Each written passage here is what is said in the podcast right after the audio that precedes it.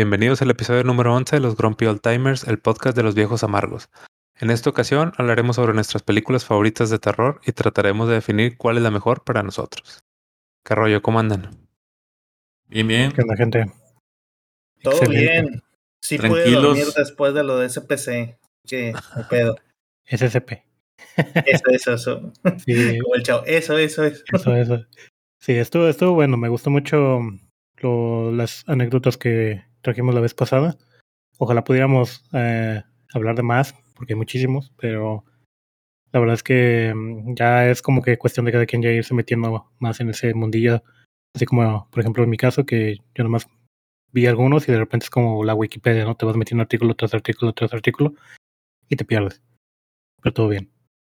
Oye, lo, lo que me quedó es que la raza de, de TikTok que, que le ha dado like a los videos y los ha, ha checado, siento que se van a quedar con la idea de que el podcast trata de, de estas historias, güey, porque sí les han gustado los videos.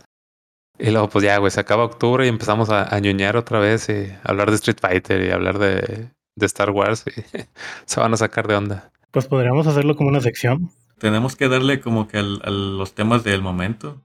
Así funciona Sí, este sí, pedo, sí. mijos. Pero Así si eso es lo que pega, imagínate, ahí, ahí, ahí, ahí está el negocio, ahí está el business. Oigan, y, y bueno, como ya habrán notado, pues no están Jorge y, y este Cupra ahorita. Por ahí temas personales que no, no pudieron acompañarnos ahora, pero pues les mandamos saludos.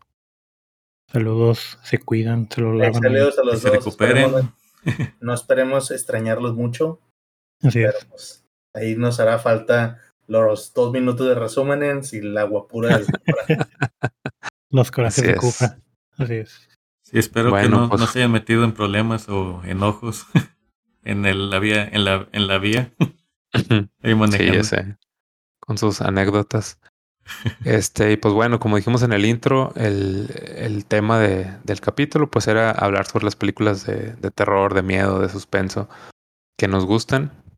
Aquí más o menos la dinámica, este, cada uno trajo sus cinco o seis películas favoritas, que no necesariamente sean las más terroríficas, pero pues que sean sus, sus favoritas. Y les metieron, bueno, este, Arturo les metió un, una ruleta. Lo que vamos a hacer es, girarla y van a ir saliendo aleatoriamente las, las películas. Y luego, ¿qué vamos a hacer?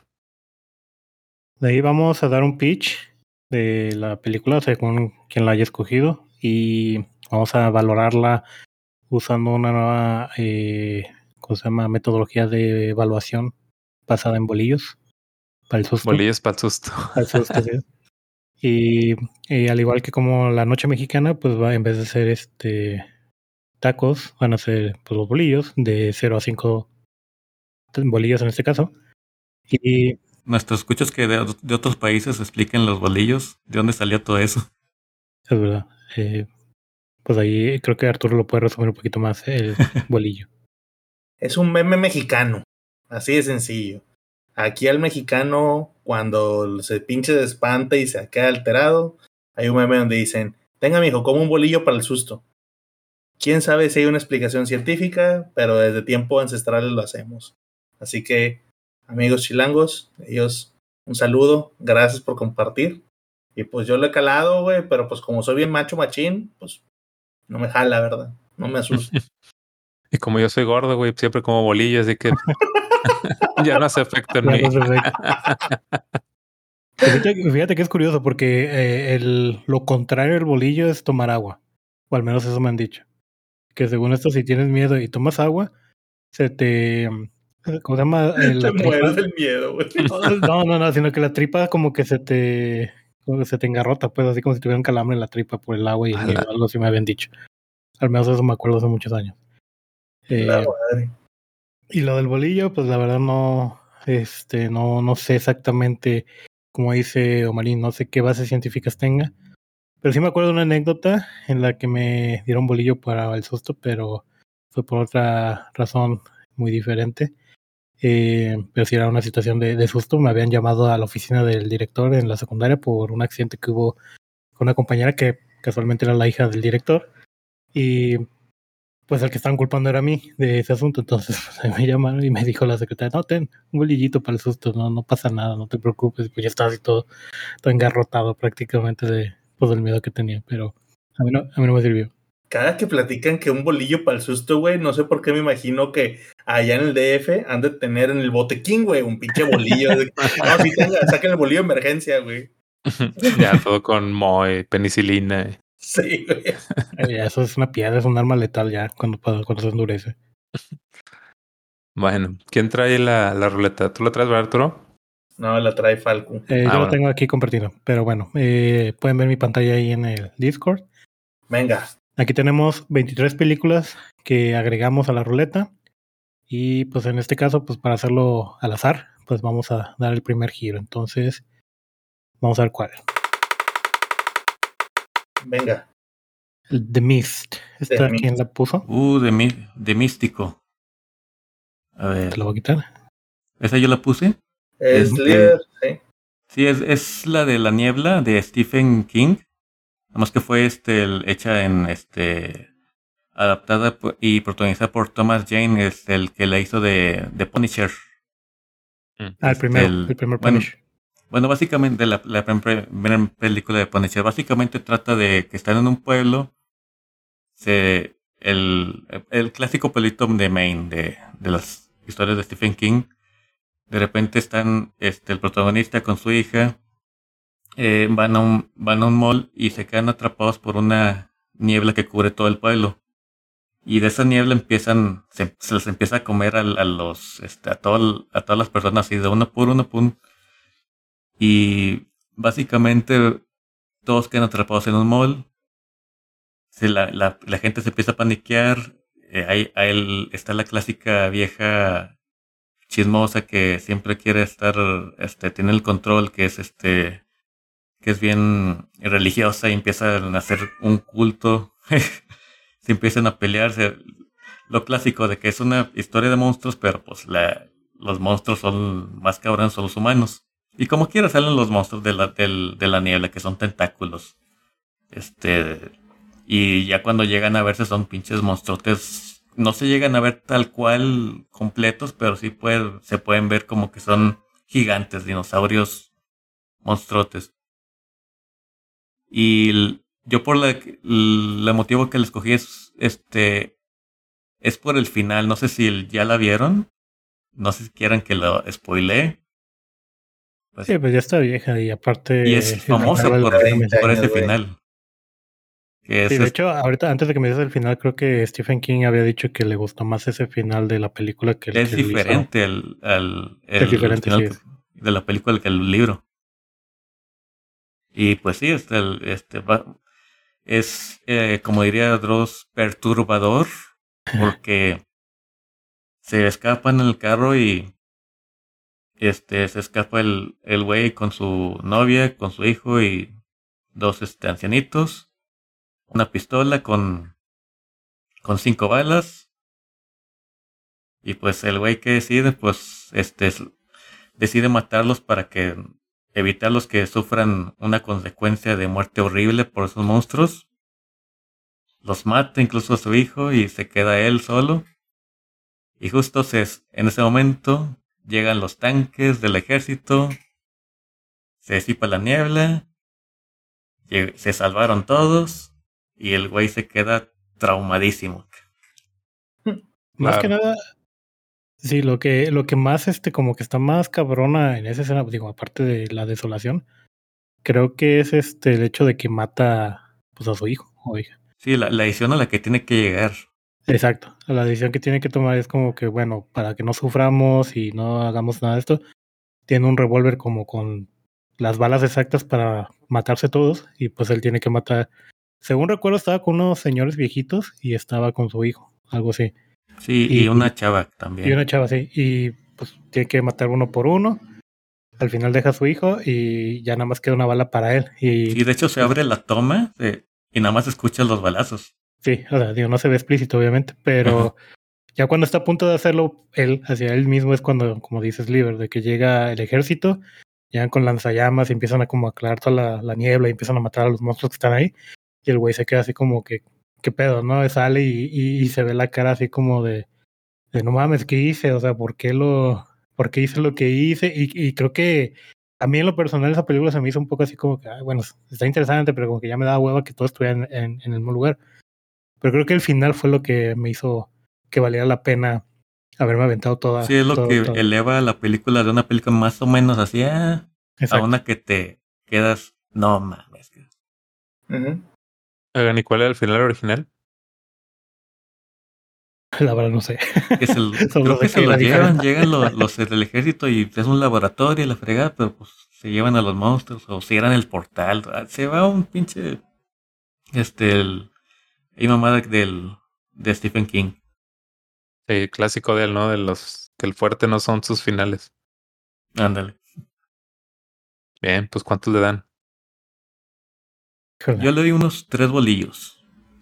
Sí, yo creo que también le doy tres bolillos porque, como digo, es un poco lenta, o al menos se me, hace, se me hace un poco lento o desesperante que estén como eh, en un solo lugar y luego lo del culto semi-religioso que se arma ahí y todo eso. Pero al final, como, de, como dice Arturo, lo levanta, levanta una película así medio lentilla, pero sí, le doy una media, tres bolillitos. Arturo. Yo le doy dos bolillos, güey, porque soy tan macho, güey, que esa película no me dio nada de miedo, güey sí, yo también le doy dos, güey. Yo, yo opino similar, o sea, esa película sí la vi y yo creo que lo único interesante es el final que te dice un, ay, güey, qué pedo. Pero fuera de eso, no. Sí, concuerdo. Y digo, aventarte las dos horas por el final, como que... Sí. O sea, sí está chida y sí está sí llama la atención al final, pero sí, dos. y son de esas películas que ya todo el mundo se sabe, aunque no la haya visto, pero ya todo el mundo sabe el. Ah, es donde se matan al final. Sí. Es como la de la, la, mancha voraz, güey. O sea, todos saben de. Ah, sí, trata de esto, güey. ¿Ya lo viste? No. bueno. Porque lo ven en YouTube en sus resúmenes de cinco minutos, algo así. Sí, acá, resumen de dos minutos por Jorge. En Watchmojo y todo. Sí, películas de miedo que nos han cambiado la vida, no sé, algo así.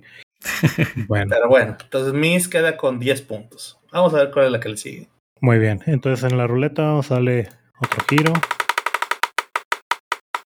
The Grudge. Grudge. Ahí van a ver que Grudge tenía dos porque estaba mencionada por dos.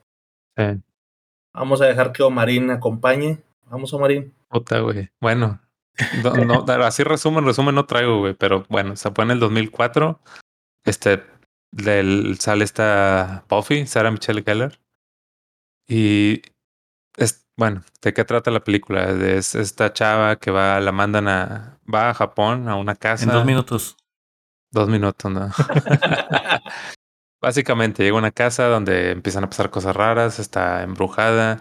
Eh, para mí tiene mucho valor esta película porque siento que fue de las primeritas junto con El Aro en que empezaron a traer el terror oriental a América y empezamos a ver todos esos, esos tropos, ¿no? Esos clichés de, películas japonesas, de que el pelo largo, este, los niños o las personas todas blancas o deformes. O sea, que es un, es un terror muy diferente al, americano. Que el americano básicamente se, se, clavaron mucho con lo de los asesinos y, y los japoneses traen más lo de lo paranormal, lo de los fantasmas.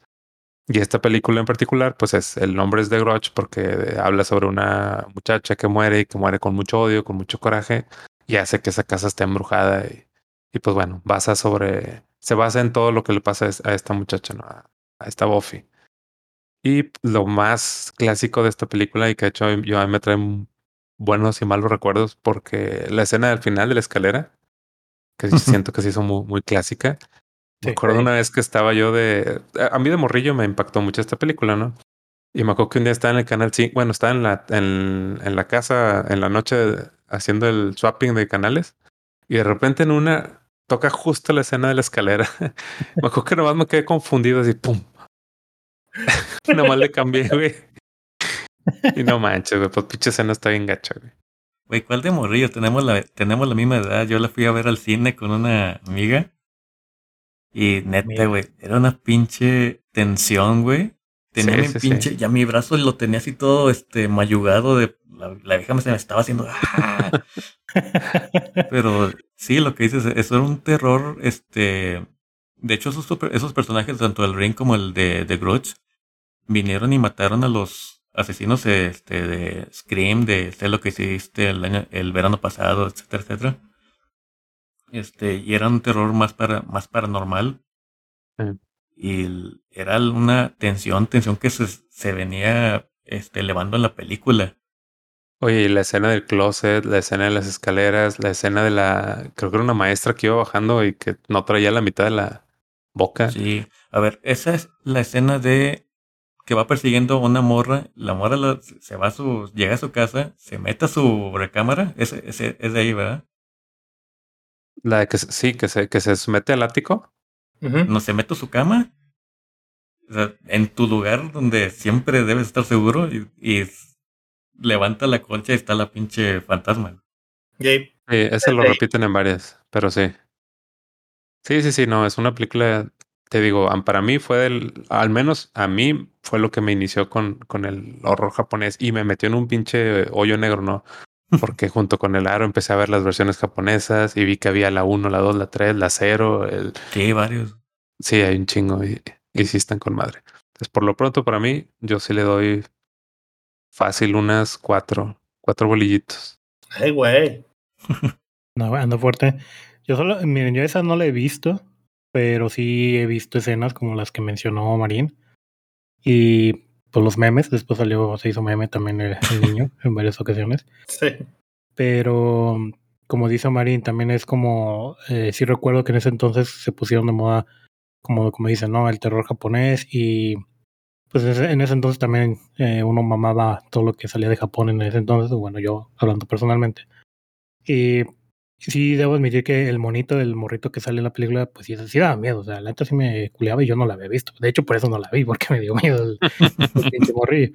Pero este, pero sí había visto la del aro y, incluso pensé que era como algo del aro, referente, o sea, como que era una secuela o algo así, pero ya después vi que esa estaba también la original, la japonesa de, de Bridge y creo que eso da todavía más miedo. O sea, digo, eh, lo que he visto de trailers, al menos, me da un poquito más de, de, cosita. Pero precisamente porque como que es lo que les, como donde el terror japonés tiene más este, pues tiene, tiene mejor este manera de, mostrarlo, ¿no? Entonces yo sí le ando dando también, bueno, unos tres, porque pues bueno, les digo, no, no lo he visto, pero sí he visto escenas y sí me daba miedo. Digo que por esa razón no la había visto. Entonces yo le doy tres bolillitos. Muy bien. ¿Sliver? No, yo sí le doy los cinco. Yo, o sea, yo sí necesité comerme cinco bolillos, güey. Porque, o sea, sí la vi en el cine. No, y aparte del pinche cine, creo que nomás éramos como. Había como tres o cuatro personas más. Y sí salimos bien culeados, güey. A mí se me hace que es por la morrita con la que iba a Sliver. Igual me, me, este, me contagió miedo más, que lo pero... cacharan, era diferente el miedo. Sí. o tenía miedo de no, perder pero... el brazo después de que se lo tensionó tanto. sí, me quedé con el PTSD de eso. Güey. Vámonos a la panadería por unos bolillos. Sí. Torturo. Yo esa película sí la vi, no la vi en el cine, este, pero sí la vi en su momento. Está muy cabrona. Le doy tres porque soy bien macho y no me dio tampoco tanto miedo. Este, no, pero sí, sí debo admitir que está muy cabrona. El problema es que para darle cinco no es tanto por el miedo que da ni por lo que representa, sino que creo que hay para mí unas que, que yo recomendaría. Para mí los bolillos es la que yo recomendaría a alguien decir, tienes que verla por esto. Y esa trae mucho el horror, ya lo dijeron, el horror japonés. Hoy en día está encasillado. Entonces, así como el, cine americano se quedó desde los 80s hasta todavía los 2000 con los slashers y los gore, así está el cine japonés. O sea, con los, con los demonios, con el, no tanto el jump scare, con hacerte sentir incómodo, con hacerte esa sensación de decir, ay, güey. Entonces, pues ya sabes más o menos a lo que vas. Entonces, yo No, le sí, pongo sí le pasa como a, a muchas, pero eh, esa fue en ese momento que fue parte de esa revolución, güey. Ah, claro. Eh, eh, The Grudge y The Ring tienen el equivalente a lo que fue Scream para el cine americano. Ajá. Que Scream ahí fue el. Ay, güey. Esto es revolucionó el cine del slasher. Entonces, más o menos para que podamos comparar. eh, A ese nivel está. Entonces, muy bien. se queda con 15. Este, obviamente arriba de The Mist. Y pues vamos a la siguiente. Va. Vamos a dar la siguiente vuelta. It Follows. Ah, sí, la puse. Otra de Marín. Otra de Marín. ¿Es, ¿Sí la han visto? ¿Es la no. de la analogía de, del SIDA? Sí. Sí. Sí, la- digo, vas- va- está, la premisa está bien sencilla y no es tanto que te dé miedo, pero sí te tensiona.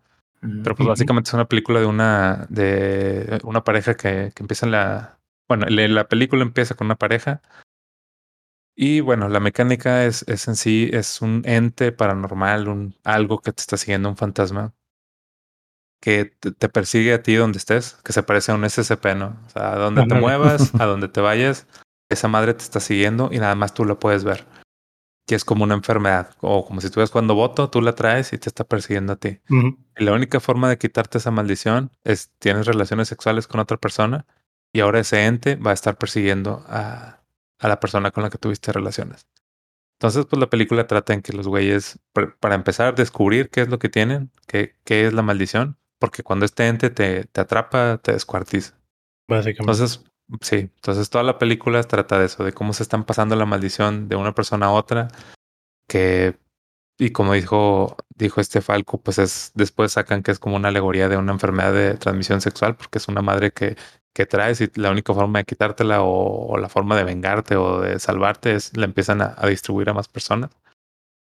Este, y como les digo, no es tanto de terror, no es, no tiene muchos jumpscares, pero sí toda la película te tienes tensionado porque por más que los, los personajes, los principales están huyendo, están corriendo, volteas y ahí viene esa madre caminando, ¿no?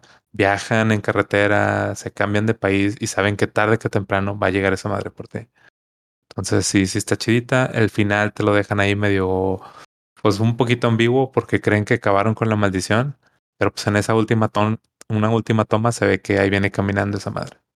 Entonces está chidita. Yo sí le doy. Me gusta la temática por lo novedoso.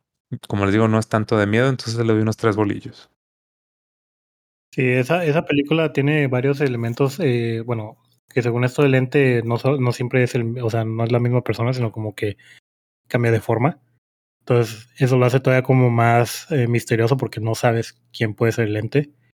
Solamente te das cuenta porque es alguien que te está viendo como, como que te va a matar, ¿no? Pero, y otra cosa es que siempre va caminando. O sea, nunca, bueno, según esto no corría o, o no se aceleraba. Eh, y pues está chido porque pues, es como tú dices, ¿no? De que no importa qué tanto te alejes, pues va a haber un momento en el que te va a alcanzar.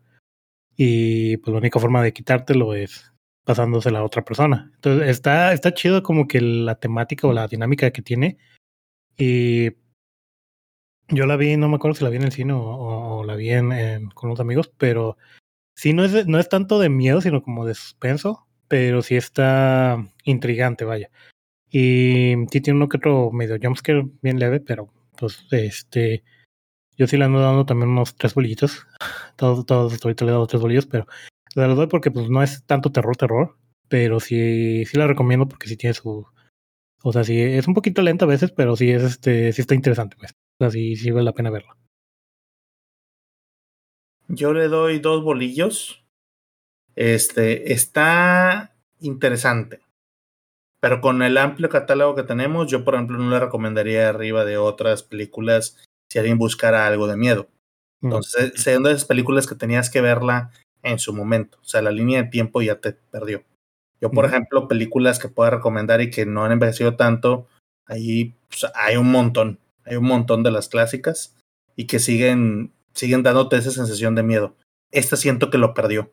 Como que si no estuvo en su momento, no es igual. Entonces yo le doy dos bolillos. Liber. Yo no lo he visto, pero pues básicamente el, si, si vemos así la historia de las películas de terror, son muchos de los personajes son analogías de cosas del mundo real, o sea, que si es el, el, el amor por enfermizo por la hermana, o que si es el, de la bulimia, o que si es, eh, es el miedo del- de los niños por payasos, cosas así. La xenofobia. es- sí, o sea, son co- cosas, son fobias este, retratadas en ese tipo de historias. Este, sí se me hace interesante ese concepto de que pues, es el, la fobia de que coges y a la- las dos semanas traes algo, pinche salpullido ahí. Este. pero sí, no sé si, como dice de Arturo, de que tienes que verla en ese entonces. No sé qué tanto impacto este, este ahorita, pero pues igual le voy a seguir su, su consejo. igual le doy tres, porque el concepto sí se me hace interesante, pero este sí necesitaría verla. Bueno, muy bien. Se la pone en 11 bolillos, arriba de The Mist. Léase si tienen tiempo, vean Antitfolus antes que The Mist. Sí, definitivamente sí lo recomiendo más que The Mist. Mm, yo también. vamos a ver, otra película. Babadook. Uy. Hablando de, de este introducir temas, este, pues analogías de tem, de, de cosas así. Esta es una analogía de, bueno, he leído que es una analogía de lo que es el, el luto, la pérdida, y trata básicamente de una, una madre soltera con un niño. Este, el niño está medio, está medio loquito, está, está especialito. Y un día llega el niño con un libro que, le, que se lo lea. Y el libro está así como que no, pues, este, llega un, este, unos niños y está un babadook y se los come, o algo así. Y otra historia. Llegan unos niños, está un, llega el Babadook y se los coge. Algo así, no, me acuerdo muy bien, pero están bien perturbadas las historias. Y le dicen, ¿dónde chingados te sacaste ese libro? No, a la verga, lo, lo saca, lo quema, y el día siguiente lo, lo, vuelve a tener. Y pasa lo mismo. Y luego empieza a ver al Babadook, que es un güey con una, este, un sombrero de copa, pálido, con uñas largas. Y el, toda la película se trata de que le están percibiendo ese, ese ente y el niño se empieza a volver loco, se empieza a volver este insoportable, la mamá también empieza a cambiar. Y llega un momento en que están este casi casi se van a matar entre los dos y eso eh, se mata entre los dos o, lo, o ve al Babadook que se entra en el monstruo que parece como un, un güey que se puede hacer como de papel, como el papel que está hecho el libro. Así que puede estar en cualquier lado de, ya sea en, el, en la casa del vecino o en, de repente está en tu cuarto. Y al final, pues no lo, no lo logran, el Babadook no los mata, pero no logran deshacerse de él. Tienen que convivir con el, con esa entidad en su casa. Y es una alegoría de que pues es un dolor que, que tienes que enterrarlo, pero pues no se va a ir nunca. Y tiene un par de escenas que sí están, sí se me hicieron muy cabronas cuando estuve viendo con mi mujer. Y pues el solo hecho de que si eres papá y tener al hijo ahí que se te haga demonio, así sin, sin saber qué, qué hacer con él, pues si es un miedo muy, muy latente en todos los papás que, que tenemos. Y yo sí le daría unos, este, unos cuatro bolillos para, para esto, porque sí me sacó de onda el, está muy creepy ese, ese monstrillo. Sí recuerdo que esa película la, ponían como, eh, la supermamaban de que, no, esta sí te va a dar miedo, esta sí está muy, muy buena y tienes que ir a verla. La verdad, creo que sí la vi, pero no me acuerdo realmente muy bien de qué iba. No sé si es la del meme este del ¿por qué no puede ser un niño normal? No sé si sí, es ese. ¿Por qué no puede ser un niño normal? Bueno, sí recuerdo haber visto las escenas del Babadook y pues sí sacaban, o sea, sí se veían creepy, la neta. Pero te digo, no me acuerdo si la vi completa o, o, la vi a la mitad, no, no recuerdo muy bien. Pero yo creo que eh, en cuanto al diseño del personaje y, y, las escenas que alcancé a ver, sí se ve como que de, miedo, obviamente como, como Arturo dice, ¿no? También no es como que me dé miedo, pero depende de cómo, cómo la ves, ¿no? Si la ves de noche con luces apagadas, solito, a lo mejor sí te saca un pedillo, ¿no? Pero si la ves acompañado de día normal, pues a lo mejor es como que tranqui, ¿no? Yo le doy tres bolillos también. Así que le estoy dando tres bolillos ahorita, pero este, pero sí, eh, les digo, no recuerdo haberla visto completa, pero sí, sí siento que sí está creepy zona. Falco no hace distinción, güey. Es de terror, sí. Tres bolillos, güey. Me da miedo. Es su madre. Yo, esta película le voy a dar cuatro bolillos. Esta voy a explicar por qué. Esta está catalogada en todos los listados que vayan a encontrar como de las películas top. ¿Por qué la consideran así? Y, y, yo comparto esto. Por la sensación que te da. O sea, durante toda la película tiene esa intranquilidad de qué es lo que está pasando.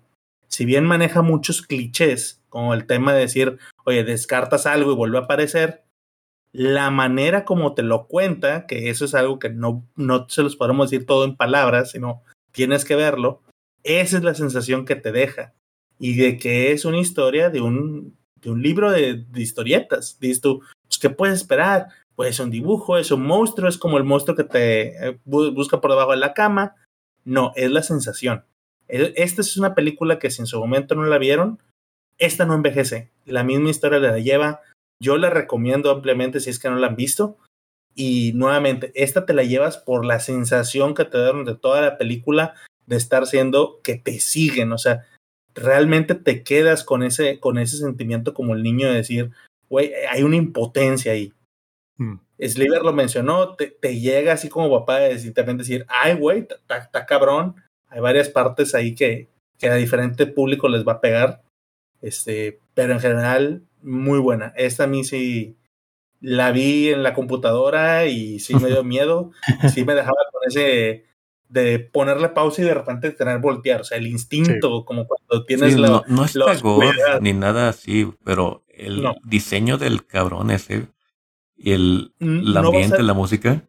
No vas a ver algo gráfico que te cause repulsión, que es un tipo de terror en el gore o en algo muy gráfico. No, aquí es el suspenso, es el terror de saber qué, qué hay atrás, o qué va a pasar, o en qué momento va a llegar el jumpscare, cuando prácticamente no hay.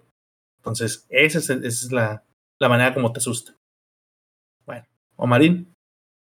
Pues yo no la he visto, güey. Así que voy ser, no.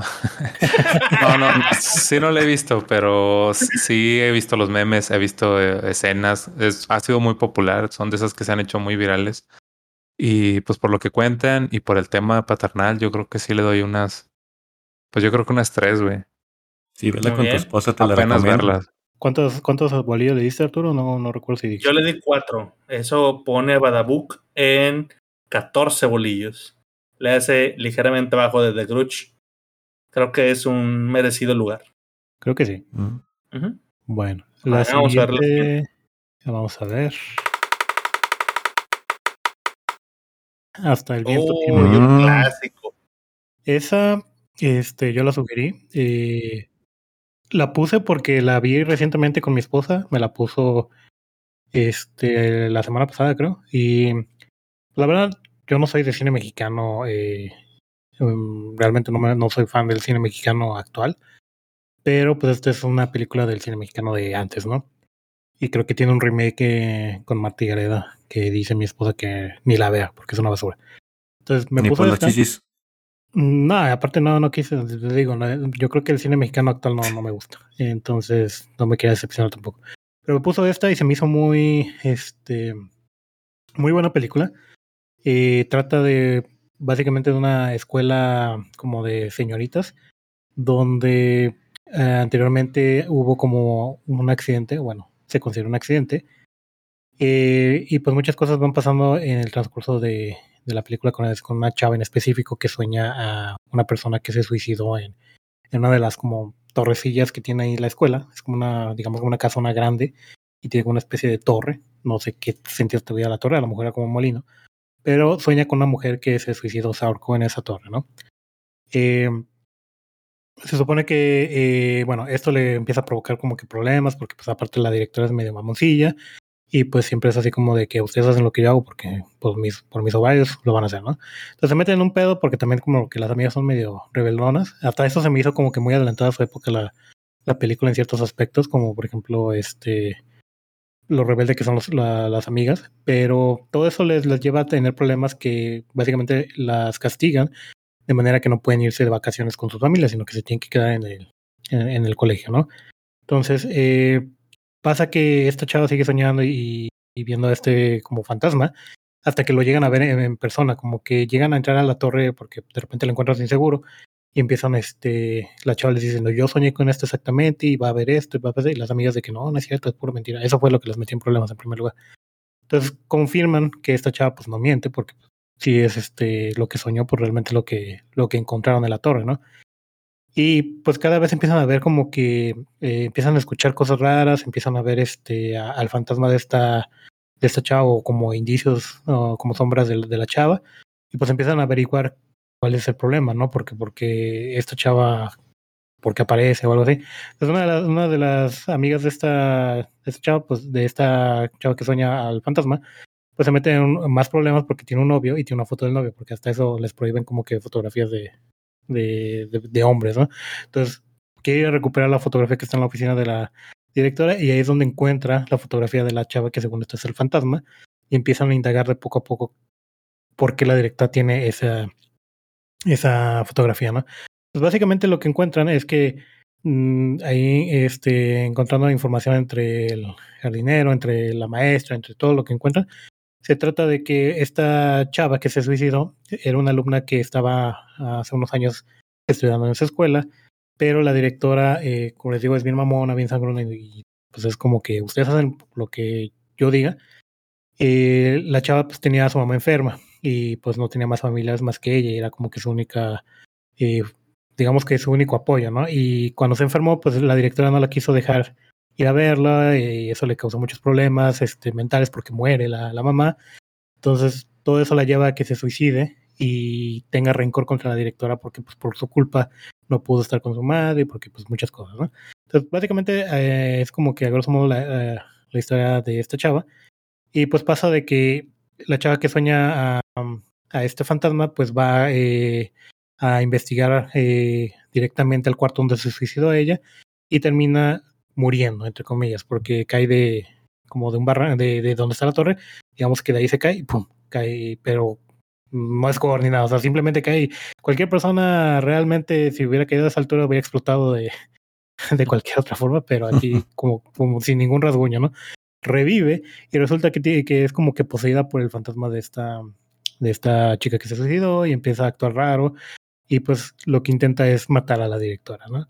Entonces, por X o por Y, eh, sí logra matar a la directora, eh, bueno, logra hacerla que se suicide o algo así por el estilo, y pues el fantasma ya se desvanece, digamos que cumplió su, su meta de, de, vengarse de esa directora y pues todos contentos, todos felices y pues ahí queda, ¿no? En sí la película no es tan, se supone que es de miedo, pero la verdad es más, este, a lo mejor en sus épocas sí daba miedo, ahorita pues obviamente no da miedo, pero se me hace muy interesante, me gustó mucho la película a pesar de ser sencillita. Y yo creo que sí le doy unos cuatro bolillitos a esa, esa película. No, no tanto porque dé miedo, sino porque se me hace muy buena película. Mm. Arturo, ¿quieres el mío? Fue, fueron más de dos minutos, güey. Sí, ya sé. Sí. Yo no recuerdo cuándo la vi. Yo lo que sí te puedo decir es que es una trama lenta. O sea, uh -huh. tú la puedes ver y es una trama lenta y hoy en día mm, es difícil que alguien la, la pueda ver. Algo muy similar, por ejemplo, si se quisieran ir, sería, y más actual, bueno, igual viejita, pero no tanto. Por ejemplo, El Espinazo del Diablo.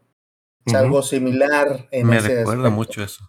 Uh -huh. y, y, que puedes ir más o menos a, a, algo más actual. Yo le daría uno. Liber. Me creerán que nunca la he visto. Yo te la recomiendo, así que digo, está palomera. Y no y eh, como dice digo, como dice Arturo, sí es lenta, pero curiosamente no dura tanto, dura como una hora veinte, una hora y media. Ah, sí. Ah, cabrón. Uh -huh. No, pues, este, ay, güey. No sé si echarme la de Marta y Gareda, entonces. bueno, es lo que te iba a decir yo, güey. Yo vi la de Marta y Gareda y a lo mejor le daría tres. O la de, pero pensando en la de. Por como traigo el mal sabor de la de Marta y Gareda, güey, yo creo que le doy dos. Okay, Así que si, si, vas a ver alguna, güey, mejor ve la original. Sí, mejor ve sí. la original. No, pues güey, le, voy a, le voy a dar dos, porque tiene como que, bueno, está... Ah, fíjate, no. Se me hace que es de las pocas películas que no salen calzonas. Puta madre, no, güey, qué pinche no, bono pues le dieron. Esa es la decepción, dice. Sí, le doy dos, dos, este, dos bolillos. ¿Cuántos bolillos le dices tú, Falcú? Yo cuatro. Bueno, entonces eso nos pone con nueve bolillos. Injustamente abajo de Demista, a mi punto de vista. Pero bueno, fui, fui, culpable por aventarle uno. Está bien. Venga, la que viene. La siguiente es Event Horizon. Esta también es mía. Esta eh, también la vi, digo, ya la había visto anteriormente. De hecho, esta es una de las películas que realmente sí, casi casi me cago de miedo en su momento. Ahorita la vi creo que hace dos días con mi esposa porque estamos tratando de ver películas así diferentes de terror. Y básicamente se trata de una... Eh, es de ciencia ficción y sale el, el, el, actor que sale en Jurassic Park, que le hace el Dr. Grant. Se me olvidó su nombre. Sam Neill. Y salen varios actores este, bastante eh, famosillos en la actualidad. Sale este... ¿Cómo se llama? El que le hace el papá de Draco Malfoy. Sale Morpheus no me sé los nombres de los actores, no me sé los personajes. Este, pero sí salen varios este, eh, actores buenos. Se trata de que es una eh, como una nave de rescate que va a investigar una nave que se llama Event Horizon o Event Horizonte, que básicamente es una nave que se perdió hace ocho años, ¿no? Y el, el personaje del Dr. Grant, bueno, de este de Jurassic Park, supone que es, el, es también doctor y es el que diseñó y creó la, la nave, ¿no? van a rastrear esta nave porque, como les digo, se perdió hace ocho años y ver qué es lo que pasó con la, este, con la tripulación, porque no, porque hasta ahorita volvió a aparecer la nave, ¿no? Llegan a la nave y entran este, a ver qué es lo que pasa y empiezan a ver los, los, este, como las bitácoras de, de video de esta tripulación y ver qué es lo que pasa. Y es donde se empiezan a dar cuenta, bueno, empiezan a interrogar a este doctor y le empiezan a preguntar para qué servía esta nave, ¿no? Y el doctor les dice que esta nave estaba diseñada para poder eh, viajar más rápido que la luz. Y la forma en la que lo hacía era doblando el espacio eh, a su alrededor, básicamente creando como agujeros negros chiquitos y poder pasar de un, o sea, básicamente teletransportarse de un punto a otro. Lo que no contaban es que cuando empiezan a ver los, las bitácoras de este de la tripulación, pues ven que, hay, o sea, de, de entrada encuentran cuerpos desmembrados, encuentran cuerpos, eh, bueno, que ya no son cuerpos, sino que explotaron básicamente. Y ven en las eh, grabaciones, pues que la gente está, o sea, como loca, o sea, es este, se están matando entre sí, se están violando entre sí, o sea, está medio, medio gore en ese sentido. Y no entienden por qué ha pasado eso. Entonces eh, empiezan a suceder varios como eventos dentro de la nave que poco a poco ya saben, como típica película de, de que se van separando por equipos, se van muriendo uno por uno, y a la larga se van dando cuenta que la nave eh, viajó al infierno. O sea, es como, como Doom, por así decirlo, que viaja al infierno y regresó. Entonces, eso, la nave llegó como con, con vida propia, por así Fue decirlo. por, lo, por ese hoyo, este, wormhole, ese agujero de gusano por el que viajó, algo así. Sí, en uno de los viajes viajan como más allá de, o sea, realmente no tenían como una forma de decir, eh, o sea, como estaba en, es una nave que estaba de prueba, pues en una de esas pruebas pues viajaron más allá de una dimensión eh, conocida. Entonces se dice que viajó al infierno. Entonces cuando regresa a la nave, regresa como, como con conciencia, ¿no? Poseída.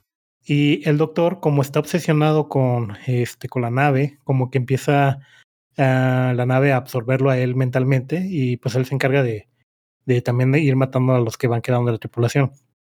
Entonces, este, al final, eh, hasta se quita los ojos el, este personaje y puede ver sin problemas. O sea, pone bien, bien diabólico el cabrón.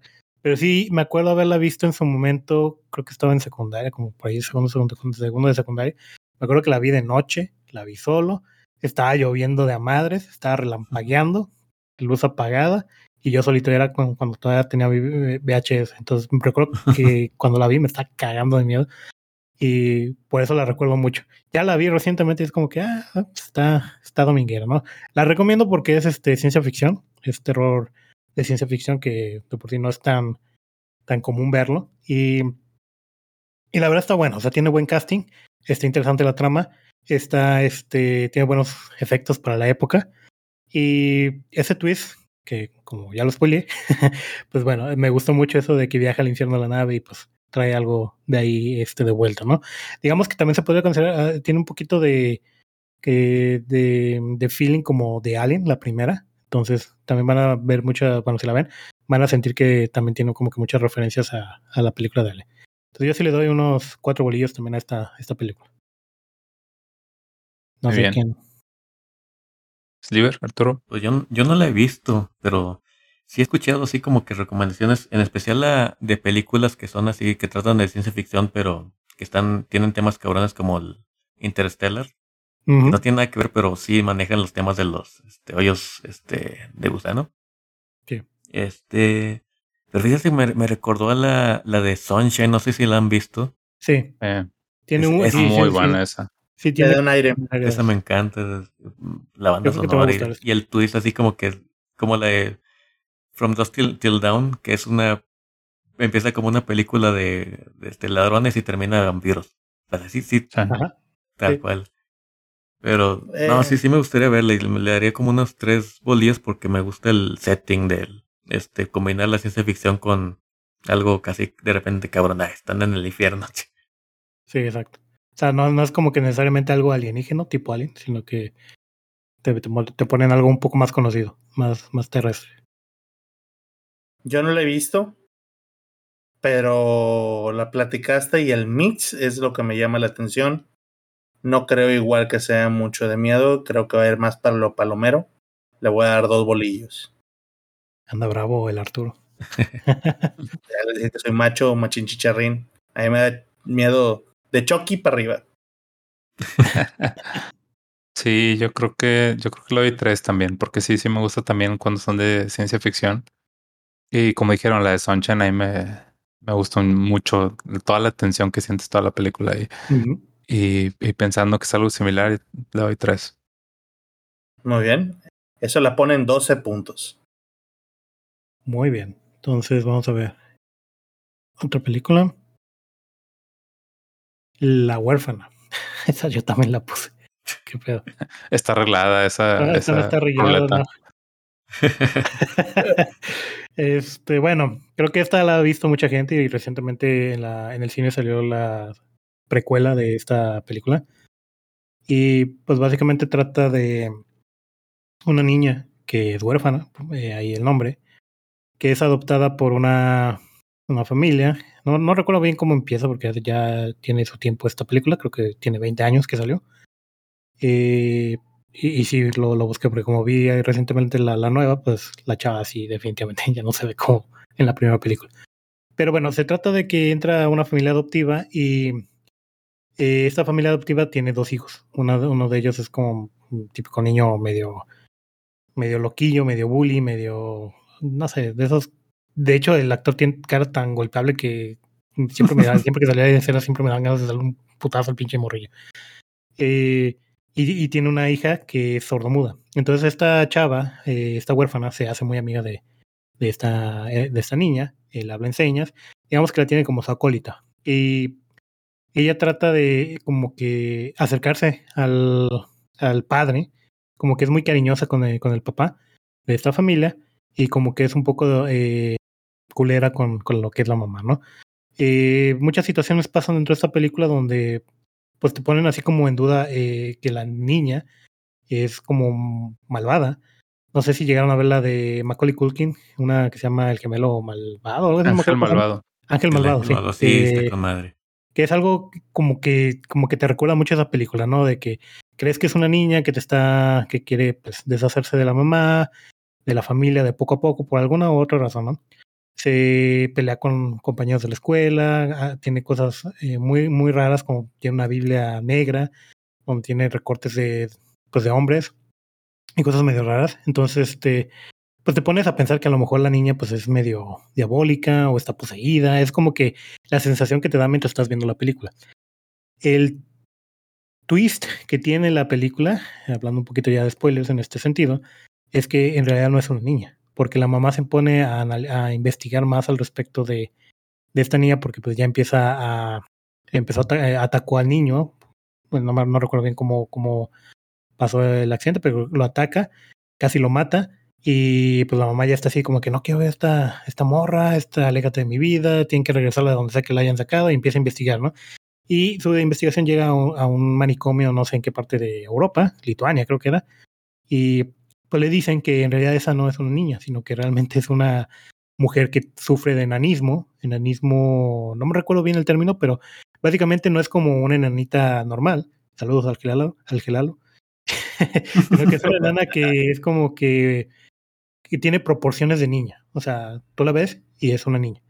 Y pues es una mujer de treinta y tantos años con actitudes muy agresivas y que ha matado gente y que eh, pues que se había escapado de, del manicomio, ¿no?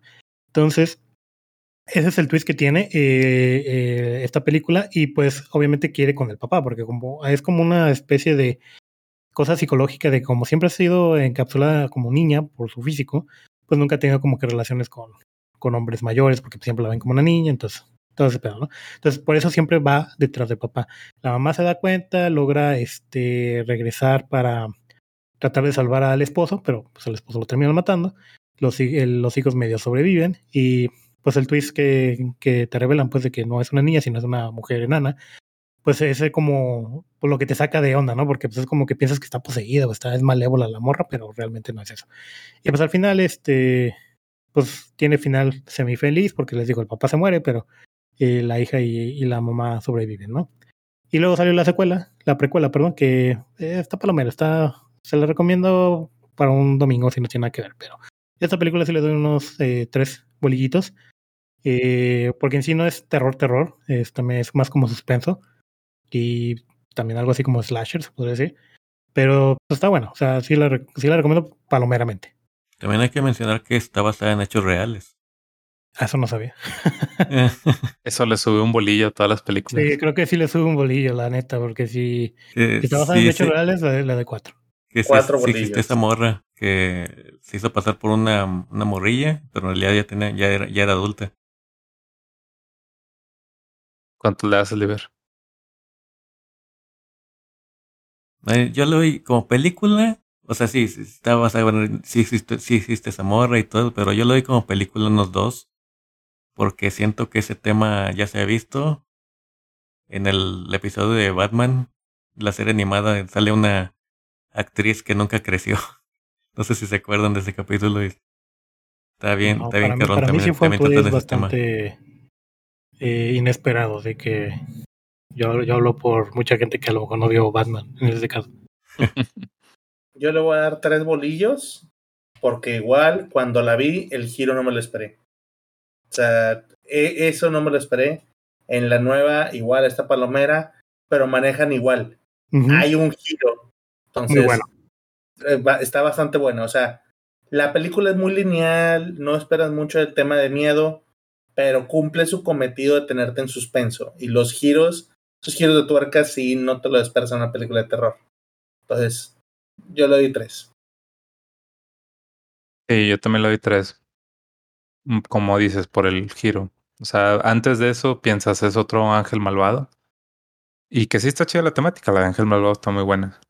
Pero sí, lo novedoso o lo chido de esta película es, es el giro, que no sabías por dónde iba a ir. Exacto. Van a decir que qué curioso que le doy tres a, a las que no escogí yo y a las que escogí yo les di cuatro, pero No, bueno, es, es normal, o sea, cuando salga Chucky voy a darle ocho bolillos, güey. Le voy a decir todos los que tengo acumulados de las... Ah, no, no.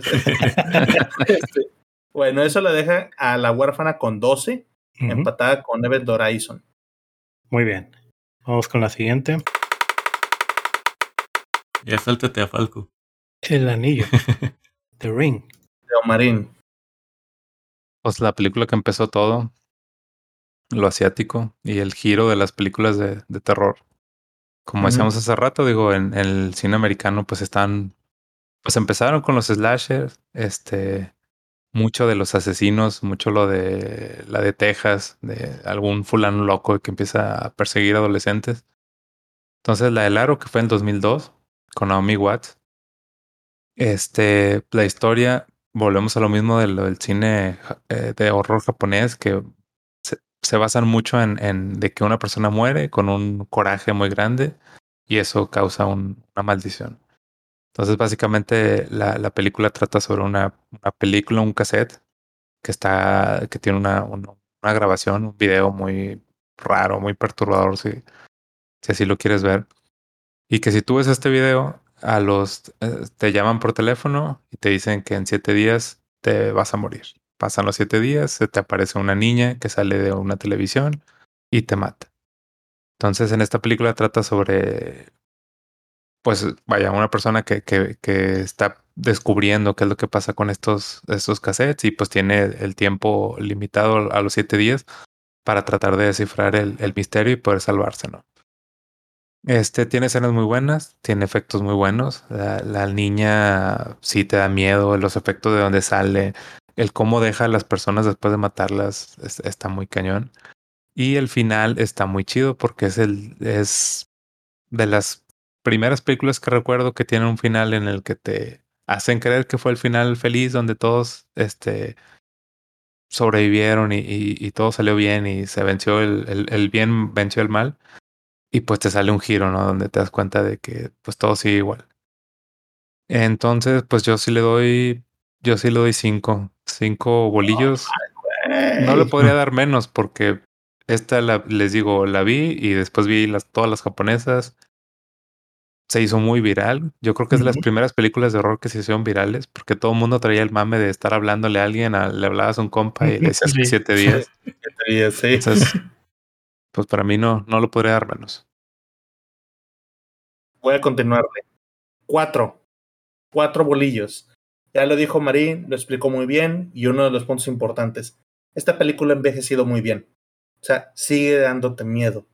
Sigue llevándote a través. La música, la fotografía, todo, lo sigues ambientando muy bien. O sea, Samara es, es un icono es antes y después. O sea, así como lo fue este Halloween, y que tú ves las películas y dices, bueno, es antes y después del cine slasher, ves a Samara Morgan y es antes y después de. Uh -huh. Entonces, no, no se puede llevar menos de eso. Entonces, para mí es un cuatro bolillos. Yo le doy cinco bolillos también, porque, como dice Marín, bueno, todo lo que dijo Marín es este correcto pero también porque es como eh, mucho del terror japonés, o al menos de los videos que llegas a ver en, YouTube de, ah, sí, se encontró un fantasma en Japón, todo. Es como el típico arquetipo, el arquetipo de fantasma que usan mucho en Japón, que es la mujer blanca, de pelo largo, sin cara, cubriendo todo. Y aparte, también por lo de que sí, sí me dio miedo esa película en su momento. Y también algo que se me hizo bien chistoso es que había gente que no quería ver el video. O sea, el video que O sea, como que cuando pasaban esas escenas se tapaban en el cine o, o no lo querían ver cuando alguien lo ponía en, en, en, la pantalla o lo que sea. En ese entonces, pues me acuerdo que eran los teléfonos celulares de, de pixeleados y ahí ponían algunos este, videos de ese tipo. Y pues las bromas que se daban, ¿no? De que tiene siete días y todo eso. Me acuerdo muy bien de eso. Y pues la verdad sí da, a mí sí da miedo, o sea, sí está, sí está bueno los efectos, sobre todo eh, la primera, las primeras escenas cuando encuentran al, cuando están buscando a la chava y abren el closet y ahí está la cara toda así de pues como desfigurada. Sí, desfigurada. Entonces, yo sí le doy cinco si, si es una muy buena película. No he visto la versión japonesa. Vi la versión gringa, pero si la versión gringa se me hizo buena, yo creo que la versión japonesa todavía va a estar mucho mejor. Entonces, muy recomendable. Muy bien. Yo sí, yo sí vi la, la versión japonesa, pues no, sí, mi Sadako, güey. Este, la, sí. De hecho, fue el, mi esposa la, la, las primeras citas de que el, ella tiene, es fanática del cine de terror asiático. Y me puso a verla y yo, chingada madre, me va a ver bien culiado. y no, si está más cabrona la, la, la japonesa. Este, de hecho, hasta, mira, este tiene su, su manga, güey, de, oh, de mi esposa. El fan. Sí. Este, no, igual, igual, este, es la misma historia, es este, y, y lo que comentan es que el, lo que tienen el, el, los filmes japoneses, las, las tramas, es de que te desarrollan y te hacen este sentir empatía por el monstruo, por el, la, la víctima que se termina siendo el, el villano.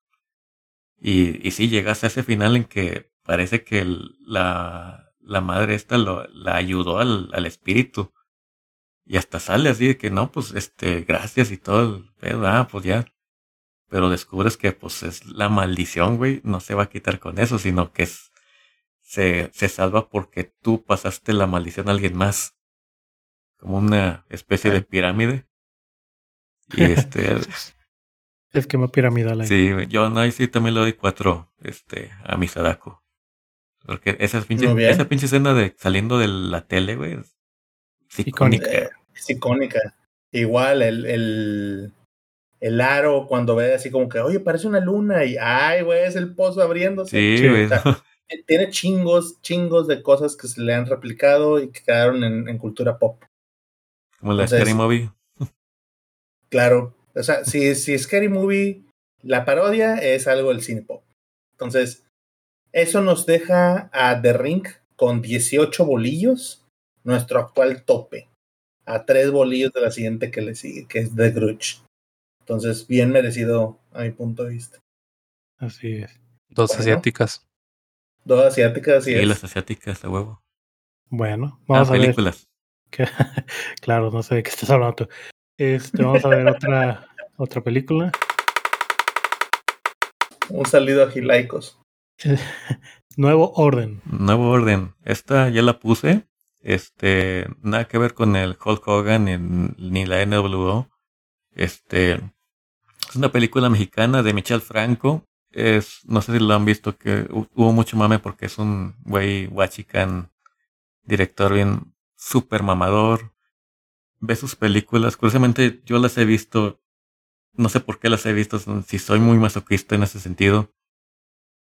Este, el- creo que una que se llama este Danieliana, otra se llama el- este de una morrilla que la bulean, no acuerdo cómo se llama, y es esta la, la otra de sus películas. Básicamente sus tramas son este comúnmente en una película al final un personaje llega a un punto este en que si obtiene lo que quiere u obtiene lo que necesita si obtiene lo que quiere pero no lo necesita o si obtiene lo que necesita pero no lo que quiere, ya depende si es un final este feliz, semi amargo, semi dulce. Este güey hace que todas sus películas terminen en finales este, desastrosos. O sea, te hace querer eh, es sufrir con esas películas. En lo aburrido, en lo monótono, en lo que lo larga. Pero esta película sí da un tipo de miedo porque está muy este basado en, en lo que algo que pudiera pasar aquí en México. Que comienza por unos este una revolución o una manifestación que se sale de control por unos chairos. Voy a ver, voy a irme muy muy clasista.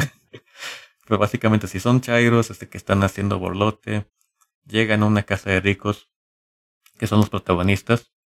Igual, estos familia de ricos que tratan a sus empleados así como que, ah, sí, dale 20 mil pesos y ya que no esté chingando. Porque su, su, su mamá está muriéndose y la tiene en el hospital. Y allá va nuestro público chairo. Sí. y el- bien. Pues llegan este los los este chairos de los que se agarran, o sea, los que están en el bolote y matan hacia todo a mucha gente el que están ahí. Este llega sale la ciudad de, la ciudad de México así en, en humo así con un chingo de bolote y todo. Y lo que pasa es de que el ejército aprovecha esto para dar un golpe de estado. Y ya lo que trata la película es este de todo lo que lo que hace el ejército para tener controlada la población. Y son este del imponen una nueva ley, es una ley marcial, este eh, ¿cómo se llama cuando no puede salir este de cierta hora? ¿Toque de queda? Toque de queda. que queda así.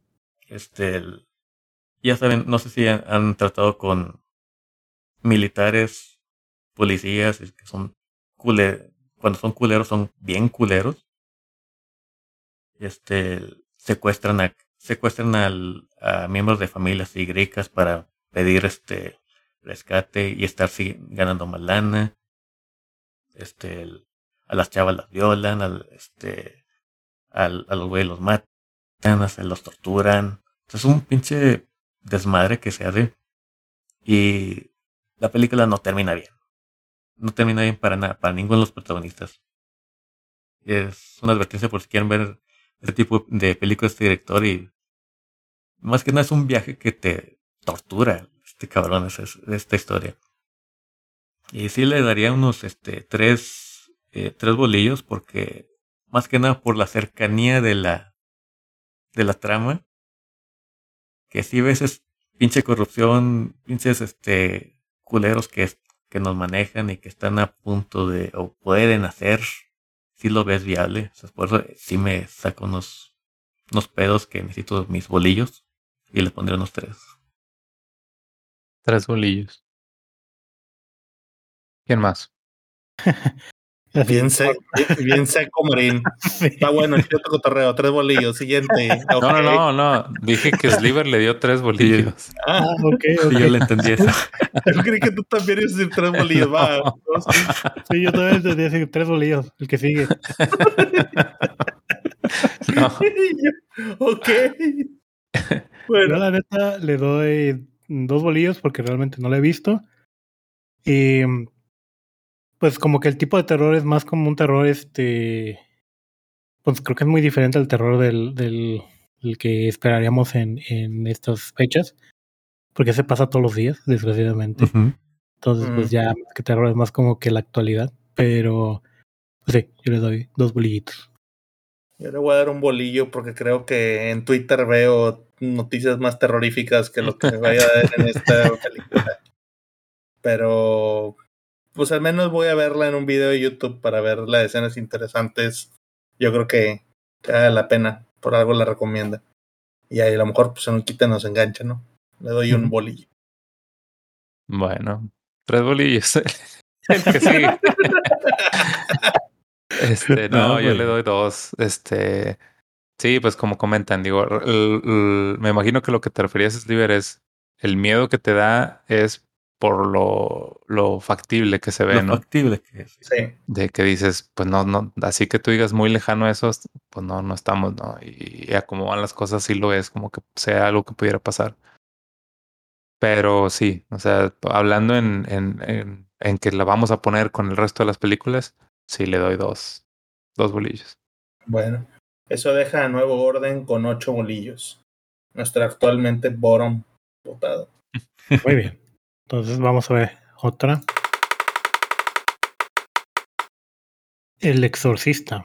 Oh, más clásicos. ¿Es alguien la, la puso? ¿No es Oye, líder, lo eres tú? Ah, güey. No, pues este, ¿quién no la, quién no la ha visto el exorcista? No, El- todos. No, todos Todo el mundo, pues no creo que haya que este introducirla. Para quien no la haya visto, pues neta, véanla porque es un clasicote de la época de, lo- de la década de los 70 donde salieron un chingo de películas experimentales. Y estaban, y esta en especial, pues trata de, de una niña que es poseída por el demonio Pazuzu, si mal no recuerdo. No es el diablo, pero sí es un demonio y la están este eh, lo que me gusta de esa película es que toda la la el 60 70% de la película se la, se la pasan este tratando de tratándola desde el punto de vista médico, punto de vista científico. Y este hasta que llegan a decir, güey, no sabemos, no, no la, se dan por vencidos los doctores, los, los, este, los psicólogos, todo el mundo. Y en la mamá, en su desesperación, pues tiene que, creo que es atea, no, no recuerdo si mencionan algo así. Pero, este, llega un momento en que tiene que recurrir a la religión. Y cuando yo de un sacerdote que la ve y, y pues también tiene, y me gusta que también tiene su propio arco el, el padre este. Y tiene problemas de fe y todo eso. Y ya llega el momento de, de enfrentarse al, al exorcismo con un padre que sí es el mero mero, que es como el, el Obi-Wan. y este, no, toda esa pinche escena desde que están este, ya lo, el momento que están ex, exorcizándola, este, cómo le cambia la voz, cómo el, la maquillan, cómo este, la clásica escena que está, el, que se voltea la cabeza, que se, que se está elevando, los insultos, cómo se, el, se dirige a ellos, este, le dice, la, la parte más cabrona que para mí le dice, oye, tu mamá está conmigo en el infierno. Y el Creo que mucho de lo que tenía esta película en sí era, y por lo que se daba miedo también era que tenía mucho efecto práctico.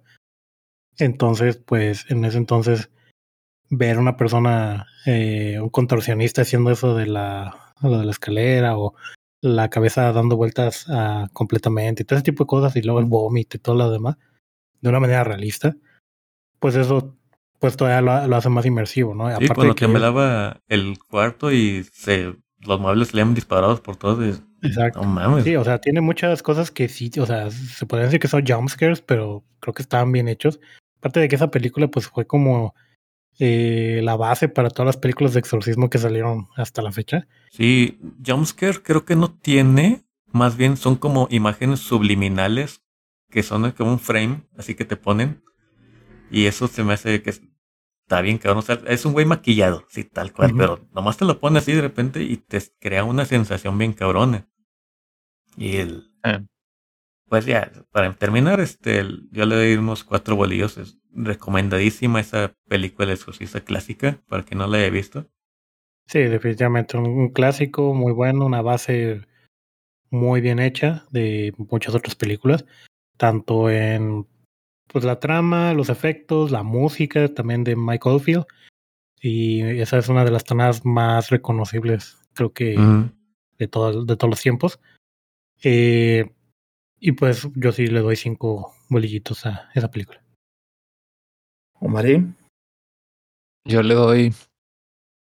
Yo creo que le doy cuatro también. Me acuerdo mucho de niño que mi papá me llevaba al, al videocentro a rentar. Y me acuerdo que siempre veía ahí el cassette.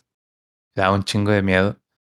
Yo de niño era muy miedoso con todas esas películas. y me acuerdo que a mi papá se le ocurrió que rentándola iba a ayudar a que se nos quitara lo miedoso.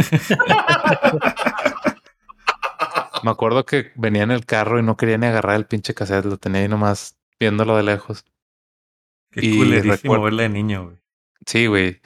Me acuerdo que la vimos un sábado, mis papás salieron y me quedé con mi carnal. Y pues pusimos el pinche cassette y empezó la película y pues ya es que empieza con lo de la excavación y empieza tranquila, ¿no? Entonces duramos, no sé, los primeros 20 minutos y eh, no, no es tanto miedo. y en la primera escena donde empieza a brincar la cama, ¡pum! La apagamos. que no, a la chingada. Entonces ya mucho tiempo después la vi entonces, sí, o sea, sí es un clásico, sí, de ahí han sacado muchas cosas, muchas historias han salido de ahí, muchos efectos, y pues yo creo que sí, cuatro, Muy bien. cuatro bolillos. Yo le voy a dar cuatro bolillos, lo cual la va a dejar en 18, empatada con The. Ring. Motivo por el cual le doy cuatro, ya lo dijeron ustedes, es un clásico. Las escenas, si The Ring decimos que es uno de los bases para las películas orientales y decimos que Halloween era uno de los bases para el cine slasher, El Exorcista, ahorita lo comentó Falco, es la base del cine de exorcismo. O sea, no puedes hablar de nada de todo, y hay mucho de lo que ha salido ahorita en los 2010 y en adelante. ¿Cuántas películas no vemos de lo mismo, de basada en hechos reales del exorcismo? Todos son un cierto punto un refrito de esto. Y ninguna, todavía hoy en día, que dicen la peor película, la más traumante, no. Nunca te van a dar el efecto. Desde la música, desde que fue la primera, cosas irreverentes, la manera como se expresan, la cara de la vieja, no, no, es, es muchas cosas que esa no envejece, esa la sigues viendo Ujú. ahorita y generaciones nuevas, obviamente ubicados en su rango de edad, este, pueden seguir siendo espantadas por lo mismo. Entonces, cuatro seis bolillos, empatada en el primer lugar también, Muy creo que bien. muy merecido también. Ya nada más nos quedan 13 películas. Vamos a ver otra.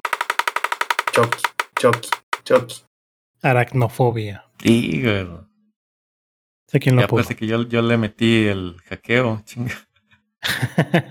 Bueno, este, el- buenos rápido, güey. Ese yo lo escogí porque yo, este, sí tengo aracnofobia.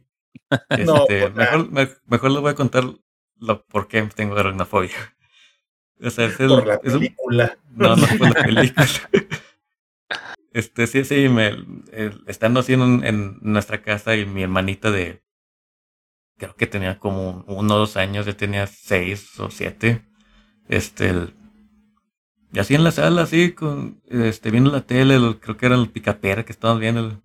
De repente saliendo del sillón, güey, vi una pinche arañota, cabrón, y nos acorrala. Y ya me acuerdo que ese momento dije, o sea, dije, te mamá. Y llega mi mamá con su, así, ¿qué, qué pedo? Y se va, güey. Y yo, no mames. Y regresa con su escoba, güey. Madre, güey. Pero fue ese pinche este sentimiento de quedarme atrapado con un pinche animalote. Y este. Y años después. La araña. Sí, güey. Sí, güey, pero, pero yo también yo estaba. Yo, yo, también yo estaba así, este, más chico. Era en proporción. Oye, ¿no has visto un video en YouTube de, de que, que, un perro que lo sueltan y le ponen un traje de araña? Ah, sí, sí, sí. Ah, está bien cabrón, güey, porque pues ese sí es un animalote, güey. Ese sí es un pinche perrote así, güey. Y se arranca persiguiendo a la gente y no, me salen volando. Sí, güey. Pero porque lo sueltan de noche y... Sí, lo sueltan de no se ve, güey. Yo esa pues de aracnofobia yo no la he visto. No es ah, como que no, no me llama la atención, obviamente, porque yo tampoco soy muy fan de las arañas. Pero este, supongo que si se la pones a alguien que tiene aracnofobia, pues va a ser un 5 inmediato para esa persona. Eh, yo como no la he visto, yo como no la he visto, no la no creo que la vea, pues yo creo que le daría dos bolillos. Sí, sí, depende mucho de, de qué tanto fobia te den esos pinches animalillos. Este, porque sí salen este de lo que te quieras imaginar. La, la, la araña que está muerta se acerca el güey como el facehugger que le salta. Este, el, la araña que te sale en el, excusado cuando te vas a sentar a hacer un cake. Este, la, la que te sale en, en cuando estás bañando, lo que te sale cuando te vas a poner en el, el, la pantufla.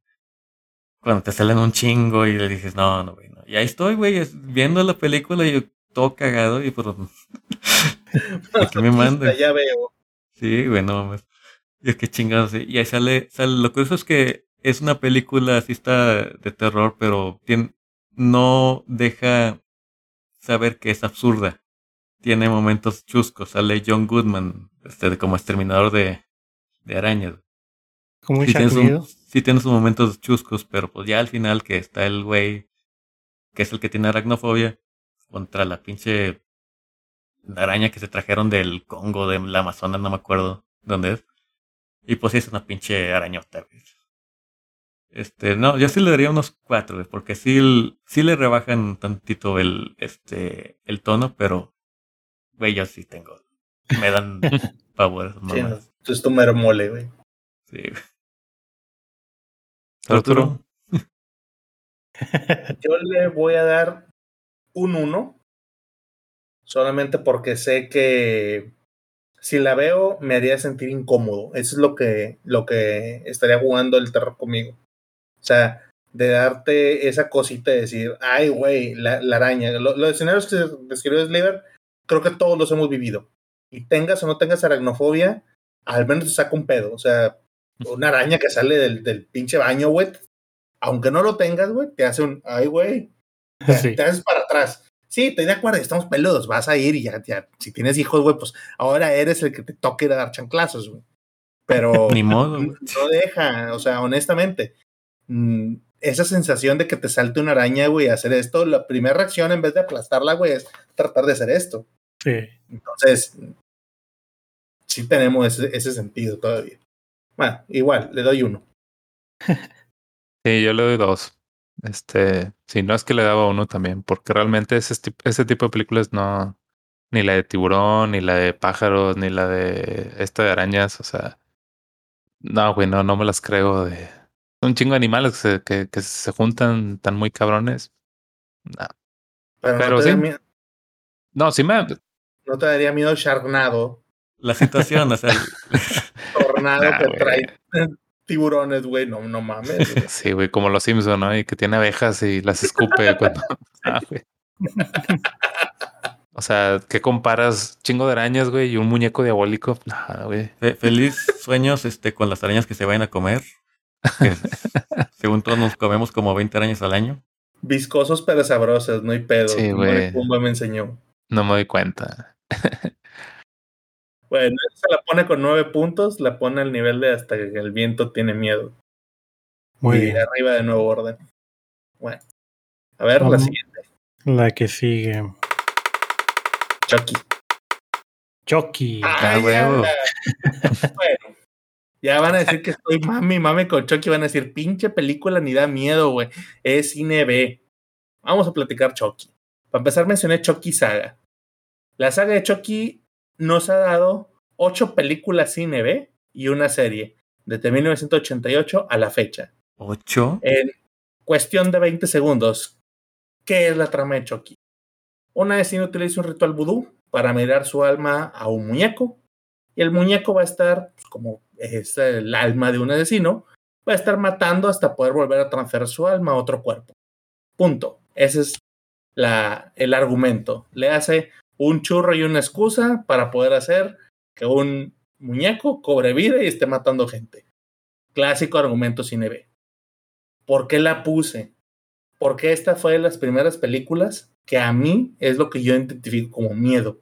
El equivalente que dijo Marín de decir, a mí el exorcista no podía ni agarrarla. Yo recuerdo que mi mamá, pues, ella siempre ha sido cinéfila, la- iba al blockbuster, bueno, macro videocentro en ese entonces, güey compraba y ponía películas y yo con esa curiosidad de decir, oye, vamos a ver. Y recuerdo algunas escenas, güey, donde por ejemplo me asomaba y veía al Chucky matando a una maestra, güey, con una regla, mamón, con una regla de madera. Y, ah, nadie es el pinche de este, y la sangre. Y yo toco le días detrás. ¡ah! Entonces, güey, son cosas bien absurdas, pero el tema de que tuvieras tú de niño y decir, hay un muñeco, güey, que te puede matar y tus hermanas tenían que el nenuco y todas esas mamadas, güey, yo vivía culiado. O sea, de niño no te dicen, güey, es una película, eso no pasa. Sobre todo escuchando que pasaban basado en hechos reales, tanta mamada. Yo nunca supe porque no la vi que eso no era basado en hechos reales. Entonces, pues explícale a Arturo, niño, güey, que ese pedo no existe.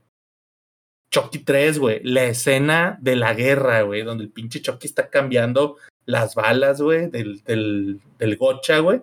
Empiezan a todos a dispararse bien cabrón y tú, no, güey, pinche Chucky, güey. No solamente es un vecino, es una mente maestra. Valió madre. La escena de, de cuando sale volando el Chucky, güey, al, al abanico gigante y sale destazado. O el Chucky 2, donde están en la fábrica, güey, y lo derriten con plástico y aún así va arrastrándose por ti, güey. No, güey, pinche miedo, güey, pinche monito asqueroso. ¿Cómo lo detienes? Estoy de acuerdo. Hoy en día lo ves y dices, eh, pinche pendejada, güey, le traes una patada al muñeco y lo mandas a la verga. Pero, bueno, estoy hablando de la experiencia de un Arturo Niño, donde tenía ese terror, y es que ese es el objetivo de las películas de miedo, es lo que me hizo sentir en su momento. Obviamente, es un cine B. Para los que no conocen este tipo de categoría, es, es un churro. Está Leprechaun, están N películas de cine B, no, no se acaban. Terror. Sí, terror cine B, o sea, literal, para los que no conozcan, y la descripción puede ser, es un churro de película, es un pinche argumento sacado de la cola para poner a decir que la gente le puede tener miedo a esto. Entonces, yo a la saga de Chucky le voy a dar un 4, por lo que representó para mí. Obviamente hoy en día, si la ven, es más una burla, una parodia, pero creo que a raíz de al avance, o sea, las tres primeras Chucky están bien, 4 y 5 fue mugrero, que es la novia de Chucky y luego el hijo de Chucky. Luego creo en las 6 y las 7 ya empiezan a retomar un poquito más lo que era la esencia de Chucky, ya la última, pues ya empiezan, si no la conocen, que era Chucky 7, era ya cuando regresas con Andy, o sea, el niño de la 1 y la 2, oye, regresa Andy y va a ir a buscar venganza con Chucky, ya lo ves un niño más maduro, donde dicen, yo voy a ir a joder a la vida porque pinche Chucky me jodió. Entonces, ya le metes un poquito de, de, historia que hace sentido. No vean la última de Chucky, el remake que se quisieron horrendo. No lo vean, está bastante pedorro. Y pues bueno, cuatro merecidos bolillos a Chucky.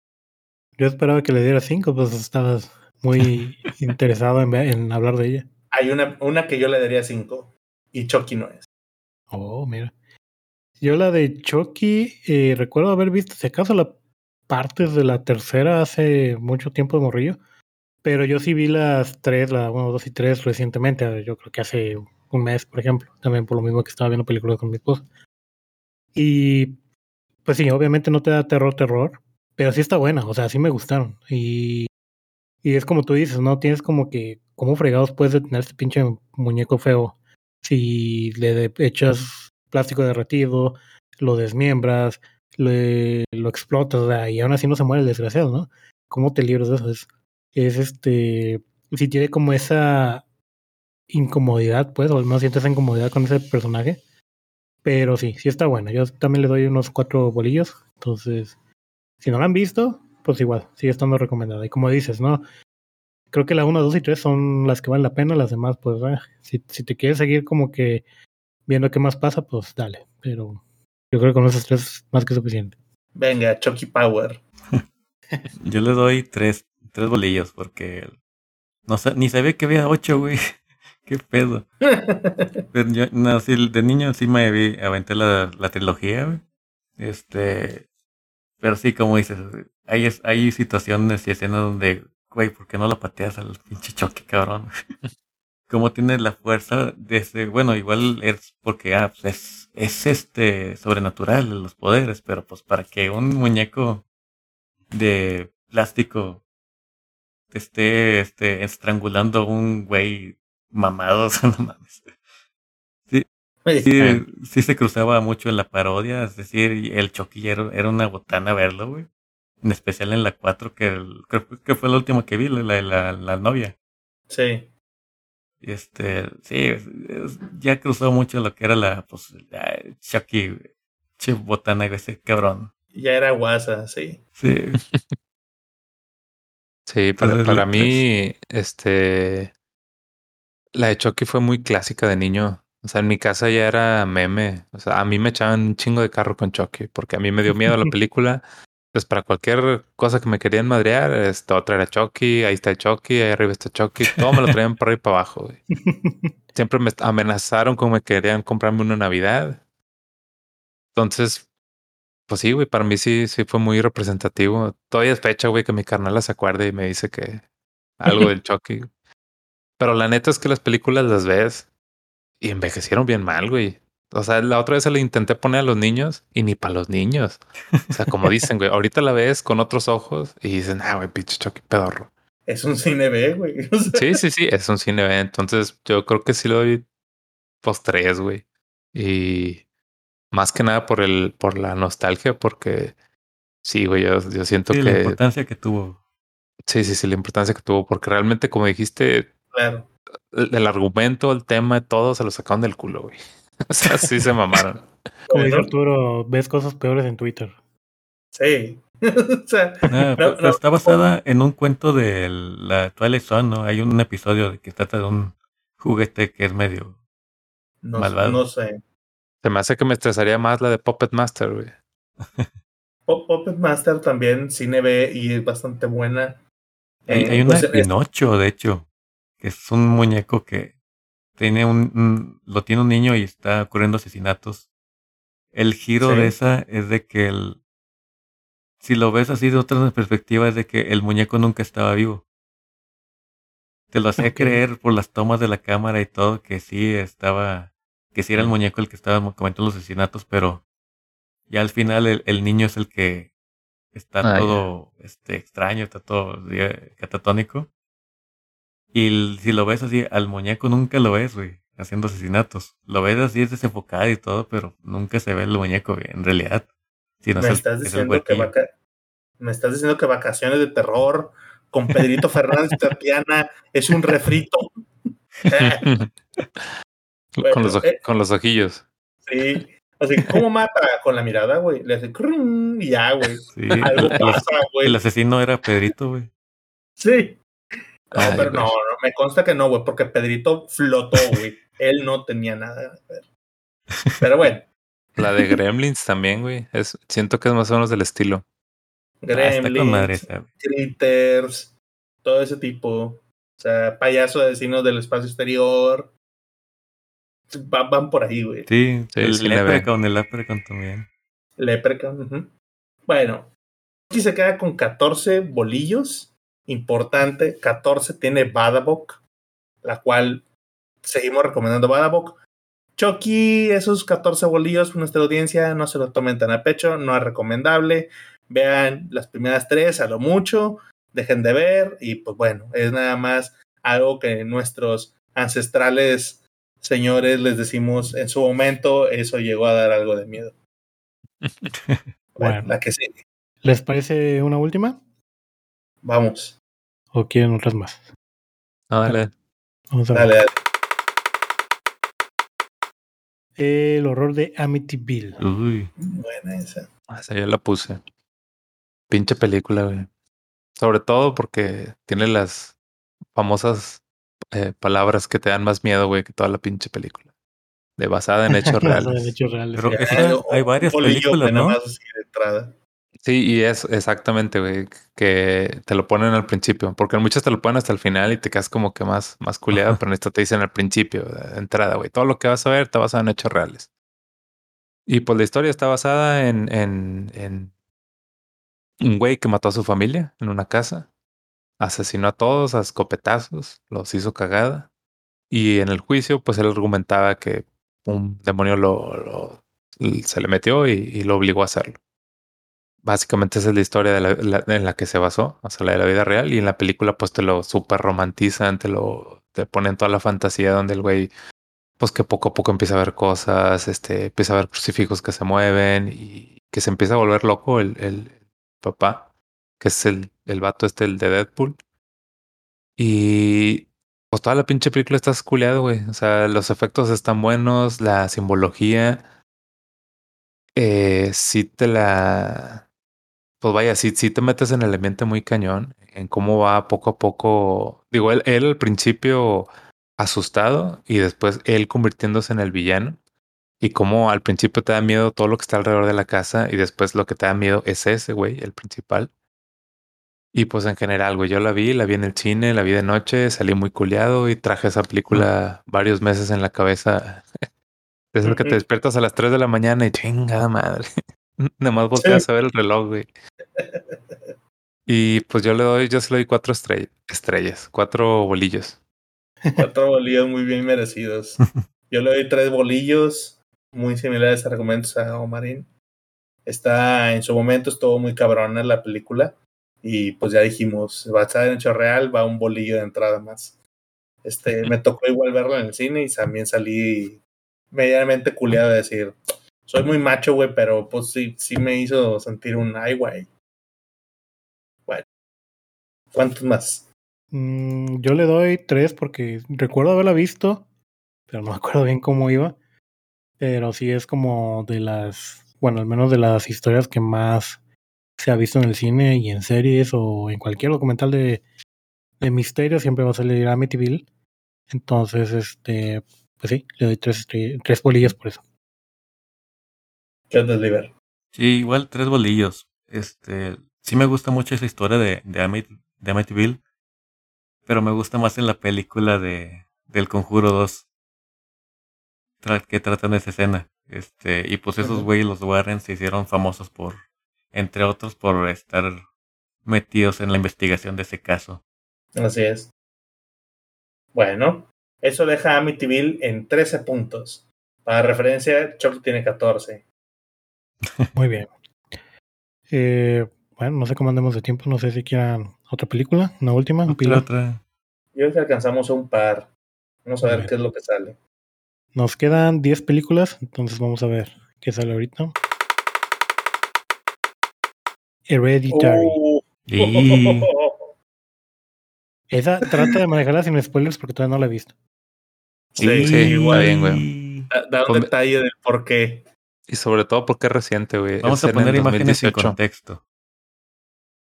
Es en el 2018, acaba de salir, este, bueno, no sé, cuatro años, pero la historia básicamente es de, de una familia, güey, a que le pasan puras cosas bien ojetes. Empieza con que se murió la, la abuela y ahí empiezan a, a- digo, como dices, te lo voy a tratar de decir sin la mayor cantidad de spoilers, Ujú. Pero empieza con eso, con que se muere la abuela y, y, em- y la familia empiezan a pasarle cosas raras, cosas pues sí, extrañas y, y, y vas viendo cómo todos los personajes se van metiendo cada vez en un hoyo negro más, más cabrón, deprimido.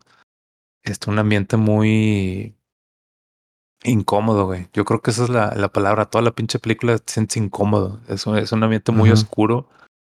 Y ves cómo cada uno de los miembros de la familia eh, cada vez están más perturbados y más sacados de onda. No tiene muchos jumpscares, no tiene monstruos, no tiene cosas así. Es más que nada lo, lo extraño y lo de. Pues sí, güey, lo, lo, lo loco que de lo de cómo están los personajes y, y cada vez se empinan más. Y al final tiene unos giros relacionados. Bueno, ya no te digo con qué están relacionados, pero, pero sí no, no te esperas a qué vas, no sabes a qué vas, solo sabes que están empinados todos, que están, que la están pasando mal. Tiene dos, tres escenas que están muy cabronas, así al, al nivel de la, de la mona esta de The Grudge bajando las escaleras. De, y, y, y, y todavía está más cabrón, güey, porque la de The Grudge, pues sabías cómo se mueve la mona, o sea, ya te habían dado el preview de, de qué pedo, güey. En esta escena de, de Hereditary, que cuando la veas vas a saber cuál me refiero, güey. Porque tú nada más escuchas algo y no sabes qué chingados es. Y cuando te pasan qué es, dices, a la madre. sí te culeas. Y, y el final está muy chido. O sea, sí siento. Pues vaya, que, que te que cumple con la, con la, toda la sensación que te dejó la película de, de, de estar incómodo y, y no te la esperas. No, no sabes, no sabías para dónde iba. Entonces sí, sí está muy chido. Sí, la ¿Cuántos recomiendo mucho. Yo sí le doy. Pues yo creo que sí le doy cinco, güey. Tómala, entonces está, Madres. está O buena. la vi, me gustó mucho, la vi en el cine, salí, recomendé a todo mundo, busqué información de la película y la crítica le fue con madre, en ventas le fue con madre, creo que ganó 80 millones y le hicieron con 10 millones. Estos, pues sí, sí, sí le sacaron. Y, y te digo, la crítica le, pues le pusieron casa, sobre todo por lo mismo de que no es el estilo clásico de terror, no es de un asesino, no es de un monstruo, es algo pues todavía más, más cabrón. Medio, a lo mejor, si te quieres dar un poquito la idea, ¿viste la de la bruja? Sí. Es algo así, güey. O sea, que es un pinche ambiente raro. Ah, toda ok, ok, ok. Es algo así, una vibra más o menos como esa. Mm. Sí, pues, Pues tanto la basándonos bruja. más o menos en eso, en esa referencia a la bruja, y porque la quiero ver y pues sí le ha ido muy bien, yo creo que le doy unos tres bolillos y medio, porque pues no la he visto, entonces tampoco puedo decir este si está buena, pero siento que sí, se, o sea, de lo poco que he visto, se ve buena. Entonces esa es mi calificación, un poco neutra. Mira, suficientemente importante para darle un bolillo mayugado. Sí, Tres medio bolillo. Así es. Sí, es que l- pues te- este, tanto la bruja como esta eh, fueron hechas por el estudio A24, ¿no? Si, ma- si no estoy mal. Que están no Es sé. haciendo como que... donde sale esta Ana Taylor Joy, ¿no? Sí, es la de la bruja. sí. Este, pues estos güeyes son- están haciendo películas acá medio, pues un poquito más así como que combinando, este, películas de arte con, digamos, un poco más de mainstream. O sea, no están tan mamadoras así como que uno quisiera pensar, pero sí están haciendo que, o sea, intentando hacer otras cosas, güey. Que no nomás quedarse con la, típica película para sacar lana. Y sí, la Hereditary sí está, tiene, yo me quedé con las imágenes perturbadoras, este, muy cabronas, este, la, la trama, igual, como dices, submarinos te, te lleva y es puro estrés, esa película. Y más que nada por las situaciones que, que pasan. No los quiero ni insinuar, güey. Sí, sí, está muy cabrón. Sí, igual le voy a dar un, un 4.4 y un pedacito más de bolillo. güey. cuatro y la mitad que dejó Falcu. Sí, güey. Está bien. Entonces, yo le voy a dar, fíjate, yo no lo he visto. Pero todos los alumnos que he mencionado, más aparte complementando lo que dijo Marín, es de 2018. Todos los años hacen rankings de las top películas. Esa desde el- su primer año salió. No ha dejado el top 10 en los últimos cuatro años. Por algo es. Entonces, a voto ciego, y con todo el hype del mundo, le voy a dar cuatro bolillos. Muy bien. Entonces, con estas calificaciones está dejando en 17 bolillos Hereditary. Entonces, ligeramente bajo de The Ring.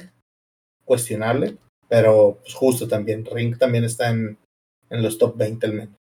Es que tal vez si yo ya lo hubiera visto, a lo mejor ahí hubiera subido. Es probable. Ahí cuando la vean, nos haces el comentario en el post. Hacemos la modificación, así es. Bueno, Bueno. alcanzamos otra. Ya la última, ¿no? Para Sí. Venga, Dale. vamos a cerrar con. I spit on your grave. Es mía. y Es mía. Vamos a platicarla. Me hubiera gustado que se era otra, pero esta también lo quiero mencionar. Spade in Your Grave, o Dulce Venganza, como se le conoce aquí en México. Ah, ya sé cuál es. Empecemos porque es una película de 1978. Es vieja, pero yo creo que la mayoría de nosotros la conocimos por el remake que se hizo en el 2010. Entonces, el argumento es el siguiente. Una escritora se va al bosque, cuatro tipos la terminan asaltando, torturando, violando y la abandonan. Ella sobrevive y termina buscándolos para vengarse sádica y salvajemente. Ese es el argumento. Entonces, ¿por qué se menciona o por qué tiene tanto impacto en el cine? Porque es de las primeras películas que cuando salió en, en el 78 la empezaron a cancelar. Prohibida, no se puede exhibir, es demasiado cruda. Las escenas son demasiado este, perturbadoras para verse. Entonces eso le hizo todavía más hype. Cuando sacan el remake, abusan de lo mismo, es decir, tenemos que hacer algo que te impacte, que te deje esa, esa imagen de, de esa molestia, pero no es inconformidad como ustedes describen en la Hereditary, donde te deja esa inconformidad como que no sabes qué sentir. No, aquí sí sabes qué sentir. Sientes entre repulsión por lo que estás viendo, siente ese, ay, como que se está pasando de lanza de estar viendo una tortura en, en mano propia, pero también algo que te hace sentir, y esto es bien importante de la película, es sufres con la persona, o sea, ves esa injusticia, ves burla de las personas, y cuando la muchacha empieza a hacer todo su proceso de venganza, como que hasta sientes empatía por ella, dices, es que este culero se lo ganó, Sí, O sea, claro. y ves que hace cosas bien cabronas. Cosas bien cabronas, ¿a qué me refiero? Procesos de tortura. O sea, y cabrones. Es, vamos a hacer que los pájaros te saquen los ojos, güey. O sea, de ese nivel. Vamos a hacer, te voy a meter, ¿sabes qué? Este pinche tubo por el culo, güey. Porque pues tú me violaste y ahora voy a hacer sentir como es lo que yo chingado siento. Y órale, y ahora una escopeta, güey, a ver qué te pasa. Y tú sabes, güey, si te, si te mueves y te explotas, güey. Entonces, cosas de, de que dices tú, oye, la tipa quedó dañada, güey. Tuvo problemas mentales para llegar a ese tipo de crueldad. Sí, obviamente la situación que vivió la perturbaron. Y eso tú lo ves en la película.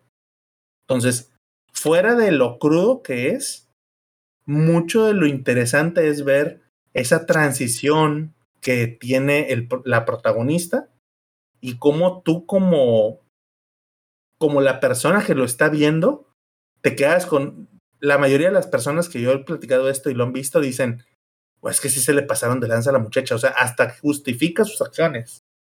Entonces, ese, esa empatía que termina sintiendo por la situación es por lo que yo diría, vale al menos la, la pena que la vean. Hasta si quieren nada más un resumen así rápido en, en video de YouTube de vamos a ver la, la muerte y el desarrollo, vale la pena. Entonces, a I Speed in Your Grave, yo le pongo cuatro estrellas. Bueno, cuatro bolillos, perdón. A la original. No, le voy a poner al remake, porque es el que yo terminé viendo. Ya después me fui a ver el, por puro morbo, me fui a ver la, la original, y yo te podría decir que la, la escena fuerte es el inicio, o sea, la, la parte que le hacen a ella. Es excesivamente extensa, o sea, yo creo que la, la extendieron de más a propósito. Entonces ya, ya te exigen ese cierto punto de inconformidad. Pero, pero sí, recomendable. Cuatro bolillotes. Eh, yo también le doy cuatro. Vi el remake nada más. No, no sabía que, que había una anterior. Y pues lo que dice Arturo, ¿no? De que sí es muy incómoda de ver en ciertas escenas.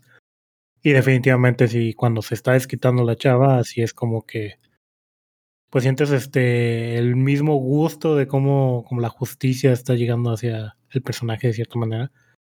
Y pues supongo que a lo mejor en algún punto alguien, eh, personalmente hablando de cualquiera, pues ha, soñado alguna vez hacerle eso a sus enemigos. Entonces, pues supongo que de alguna manera la gente se siente identificada por lo que le pasa a, la chava en conversión a sus captores. E, es el equivalente como si alguien le hicieran algo a tu hijo, güey, y dijeras, oye, imagínense, Dios no quiera, que pasara algo y dices, oye, en el argumento que tuvieras una hija, güey, te encuentras con que la violan, digo, güey, te lo aseguro que todos como papá vas y le des el pinche tipo, no lo violas, güey, lo pinches mega torturas y le des pinches loqueras locas. Entonces, de cierta manera empatizas con eso. Saca una parte muy oscura de nosotros. Sí, exacto. O sea, es como que de alguna manera te identificas. Y no sé si eso es bueno o malo, pero pues sí, creo que todos eh, de cierta manera, a cierto punto, llegan a ese eh, empatizar con, con, el personaje principal, con la chava. Y sí le doy cuatro bolillos también. Muy bien. Es que ese es el problema de ese, ese tipo de películas. Normalmente en el, en el terror uno está simpatizando con la víctima y toda la película está siendo perseguido por el monstruo. Este, en este caso, pues, la parte traumante empieza al inicio y se lo voltea ya en el transcurso de la película. Este, pues ahí ya no, ya no sientes, ya el poder lo tiene la, la protagonista. El, la típica terror, el, la protagonista nunca tiene el poder, o sea, ese es, el terror que, que uno siente. Y este, pues lo, no lo calificaré como terror, sino que como algo incómodo por las escenas de gore las escenas de tortura, que eso es lo que más, más que nada incomoda de la película. Así es. Este, yo creo que sí le daría unos este, tres porque la original sí tuvo ese, ese, este, esa innovación. No sé si hubo una antes que o inició esa la del cine gore o el o el porn gore, no, no, no me acuerdo cómo le, porn, Que es pues el cine de tortura, que es básicamente para que uno vaya y este el que le guste ver tipos torturando.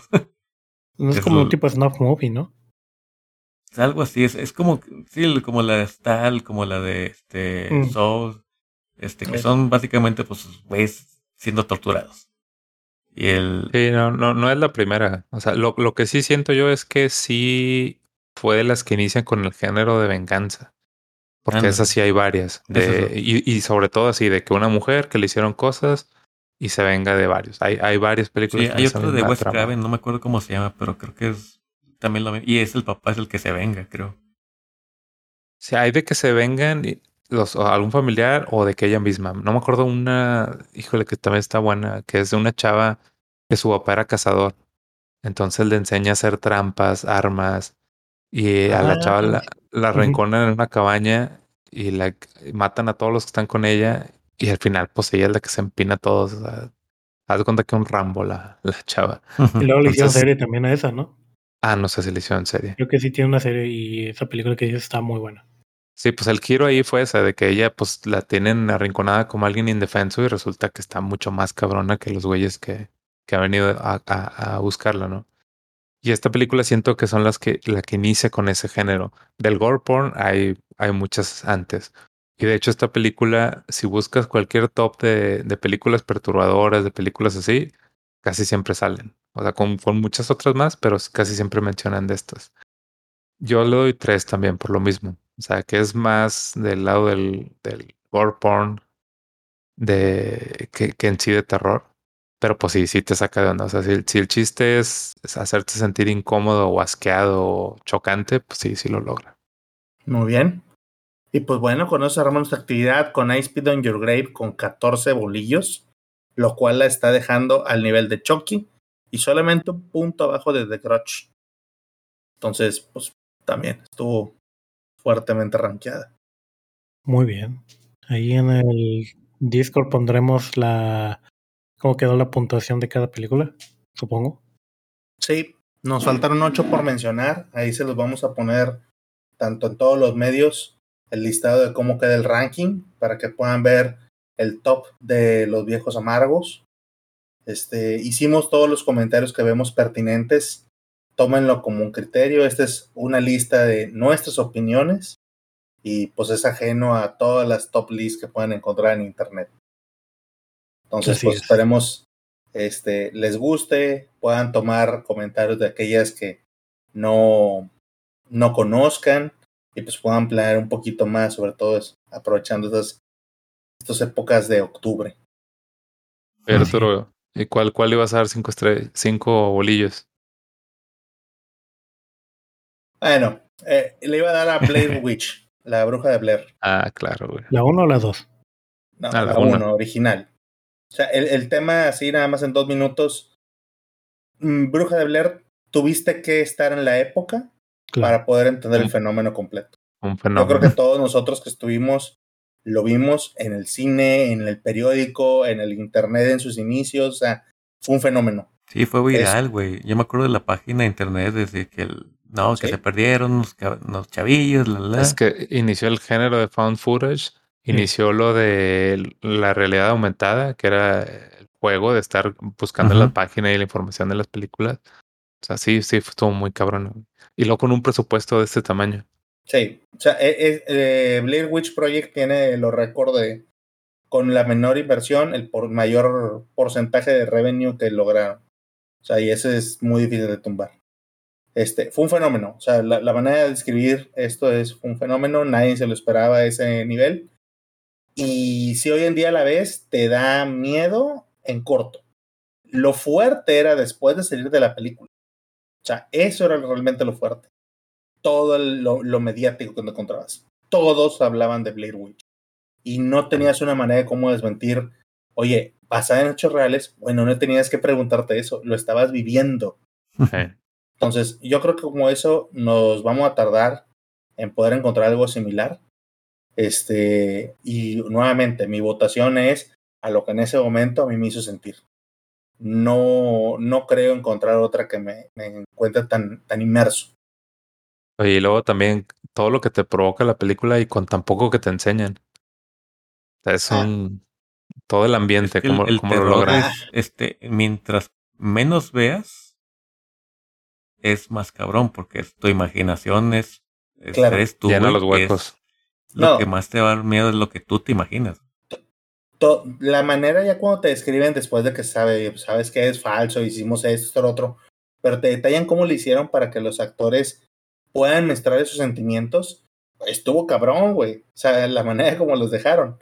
La escena de la muchacha grabándose, llorando en el bosque, te, te, sigue partiendo, güey. O sea, todavía hoy la ves y revive esa fibra en ti, güey, de lo que sentías en ese momento, porque lo ves demasiado real. O sea, esas lágrimas no son falsas, güey. Oye, ¿y te acuerdas de cuándo la viste? Porque me acuerdo yo en particular con esta, el, me acuerdo que el, miedo me duró como dos, tres meses porque fui a verla a una función de medianoche. Fui con, con mi hermana y un amigo. Este, pero llegamos tarde. Era cuando todavía no te daban, asignaban asiento, ¿no? Entonces llegué y me tocó de que yo allá en una esquina rodeado de gente extraña, mi amigo en otro lado, mi hermana, o sea, todos desbalagados. Entonces prácticamente la vi solo en el cine. Y me acuerdo que salimos en Plaza de la Silla, a los, los que son de acá de Monterrey.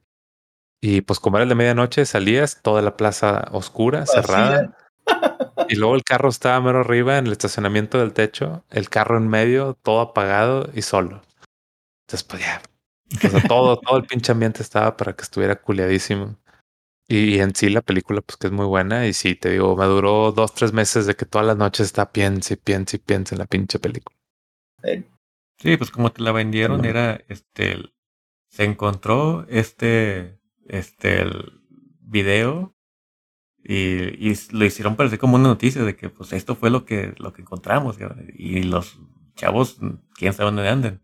Ya después se nos dimos cuenta dio la noticia de que no pues era todo un work era todo un este eh, parte de la mercadotecnia parte de la historia y pero pues sí, yo me acuerdo que la fuimos a ver saliendo de la prepa. Sí, Los morrillos ahí. Luego la decepción cuando te dijeron de que no, es que todo era marketing y realmente no, no estaba basada en hechos reales. Como, con, como la lucha libre, güey. te das cuenta, ah, pues pero, ya... no sabías. O sea, la lucha libre, pues. Pero luego ya aprecias cómo lo hicieron, güey. Ya empiezas a ver. Eh, estoy de acuerdo con todos de que fue un bajón de ah, jugaron con nosotros. Pero luego, luego reconocí eso, dije, oye, pero mira cómo jugaron con nosotros. O sea, era el bajón subidón. O sea, sí. Para mí no fue decepción, güey. Para, para mí fue alivio de "Ah, con madre. Qué bueno que no está la bruja persiguiéndote. Oye, pues hasta, hasta tuvieron que entrevistar a los actores, ¿no? De, Sí. Sí, de mostrar, mírenlos, aquí están, güey, están bien, no les pasó nada. Siguen vivos, sí, Creo que los porque, llevaron a juicio por eso también. sí. Algo y así. por engaño. O sea, hubo un pedo. Porque decían, oye, pues que engañaron a todos, güey, porque los tenían buscando. O sea, esa es otra. Eh, oye, mira lo que encontraron, hay que buscarlos, güey. Entonces, ese fue un pedote grande. Y los tenían escondidos y todo el pedo. O sea, Sí. todo bien manejado. Bueno, ya me quedé con la duda. Yo le puse cinco bolillos. ¿Cuánto le darían ustedes? Ah, yo creo que sí le doy unos cuatro a la primera y a la segunda igual, porque la segunda también me gustó mucho. También sí me dio miedo en su momento. Me acuerdo que esa sí la fui a ver al cine. Y este, pero sí, sí, esas sí están muy buenas. Es súper recomendada las de la Bruja de Blair. Muy bien. Yo le doy tres porque yo, yo leí Ah, tres. Porque en realidad toda la película está y hay partes que están bien aburridas, bien lentas y como que no saben qué hacer. que Es por lo mismo la misma temática y que ay, qué hacemos y como que iban se notaba que estaban como que medio improvisando la mitad de la película.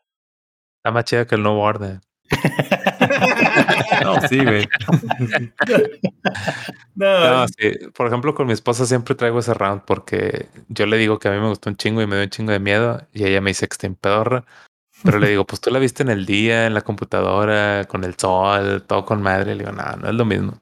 Sí, aparte es como decía, creo que Arturo, que tienes que haberla visto como que en su momento. Tienes que haberlo vivido. Exacto, era una experiencia la, la completa. experiencia completa es lo que le para mí le da los cinco bolillos. Como película, pues ponle que sí lleva cuatro bolillos en su momento y ahorita a lo mejor ya tendría tres a lo que ya tengo pues, más conocido en el cine, pero el full, o sea, ahí. Nada más para que tengamos perspectiva. Aún con los tres bolillos de Sliver, eso le da 17 bolillos, lo cual le deja a la par de Hereditary. O sea, nada más para ver una película del 99, cómo la estamos rankeando. Los Bueno, pues, sí. Con eso estamos cerrando. Pues sí, ya está. Este, pues bueno, hay, hay muchas películas más, pero sí necesitamos mucho más tiempo. También faltaron las opiniones de, de, de Jorge de Cupra. Pero bueno, pues ahí, ahí que nos comenten. Yo sé que Cooper hubiera dicho un bolillo a todos, es bien macho, eh. Sí, Pues no, fíjate, siempre dice que, al menos para los juegos, sí dice que sí, sí le saca. No, sí, era, era, era broma esto. Yo estoy Ah. seguro que Cooper hubiera dicho, no la vi y no me interesa verla. Yo la respeto. Sí, yo la respeto y ella de seguro también me respeta a mí. No, Bueno. pues bueno, un saludo nuevamente a Cupra y a Jorge. Esperamos Que en el Jorge. capítulo estemos aquí juntos. Un saludo a las esposas de todos, incluido a nuestros fans también. Esposa de Jorge, esposa de Cupra. Y pues también a todos los demás que nos están siguiendo, déjenos sus comentarios. ¿Qué opinan de lo que mencionamos aquí? Si coinciden con nosotros, si tienen algunas que ustedes sientan que están fuera también y que nos puedan recomendar, nos encantaría escuchar sus comentarios. Entonces, pues ahí están en nuestras redes sociales, déjenos y ahí estaremos haciendo mención en próximos capítulos. muy bien. Bien, nos vemos la siguiente semana entonces. Muchas gracias a todos. Buenas Hasta la noches. siguiente. Bye bye. Y ahora sí, buenas noches, gente. Nos Bye. vemos. Bye. Bye.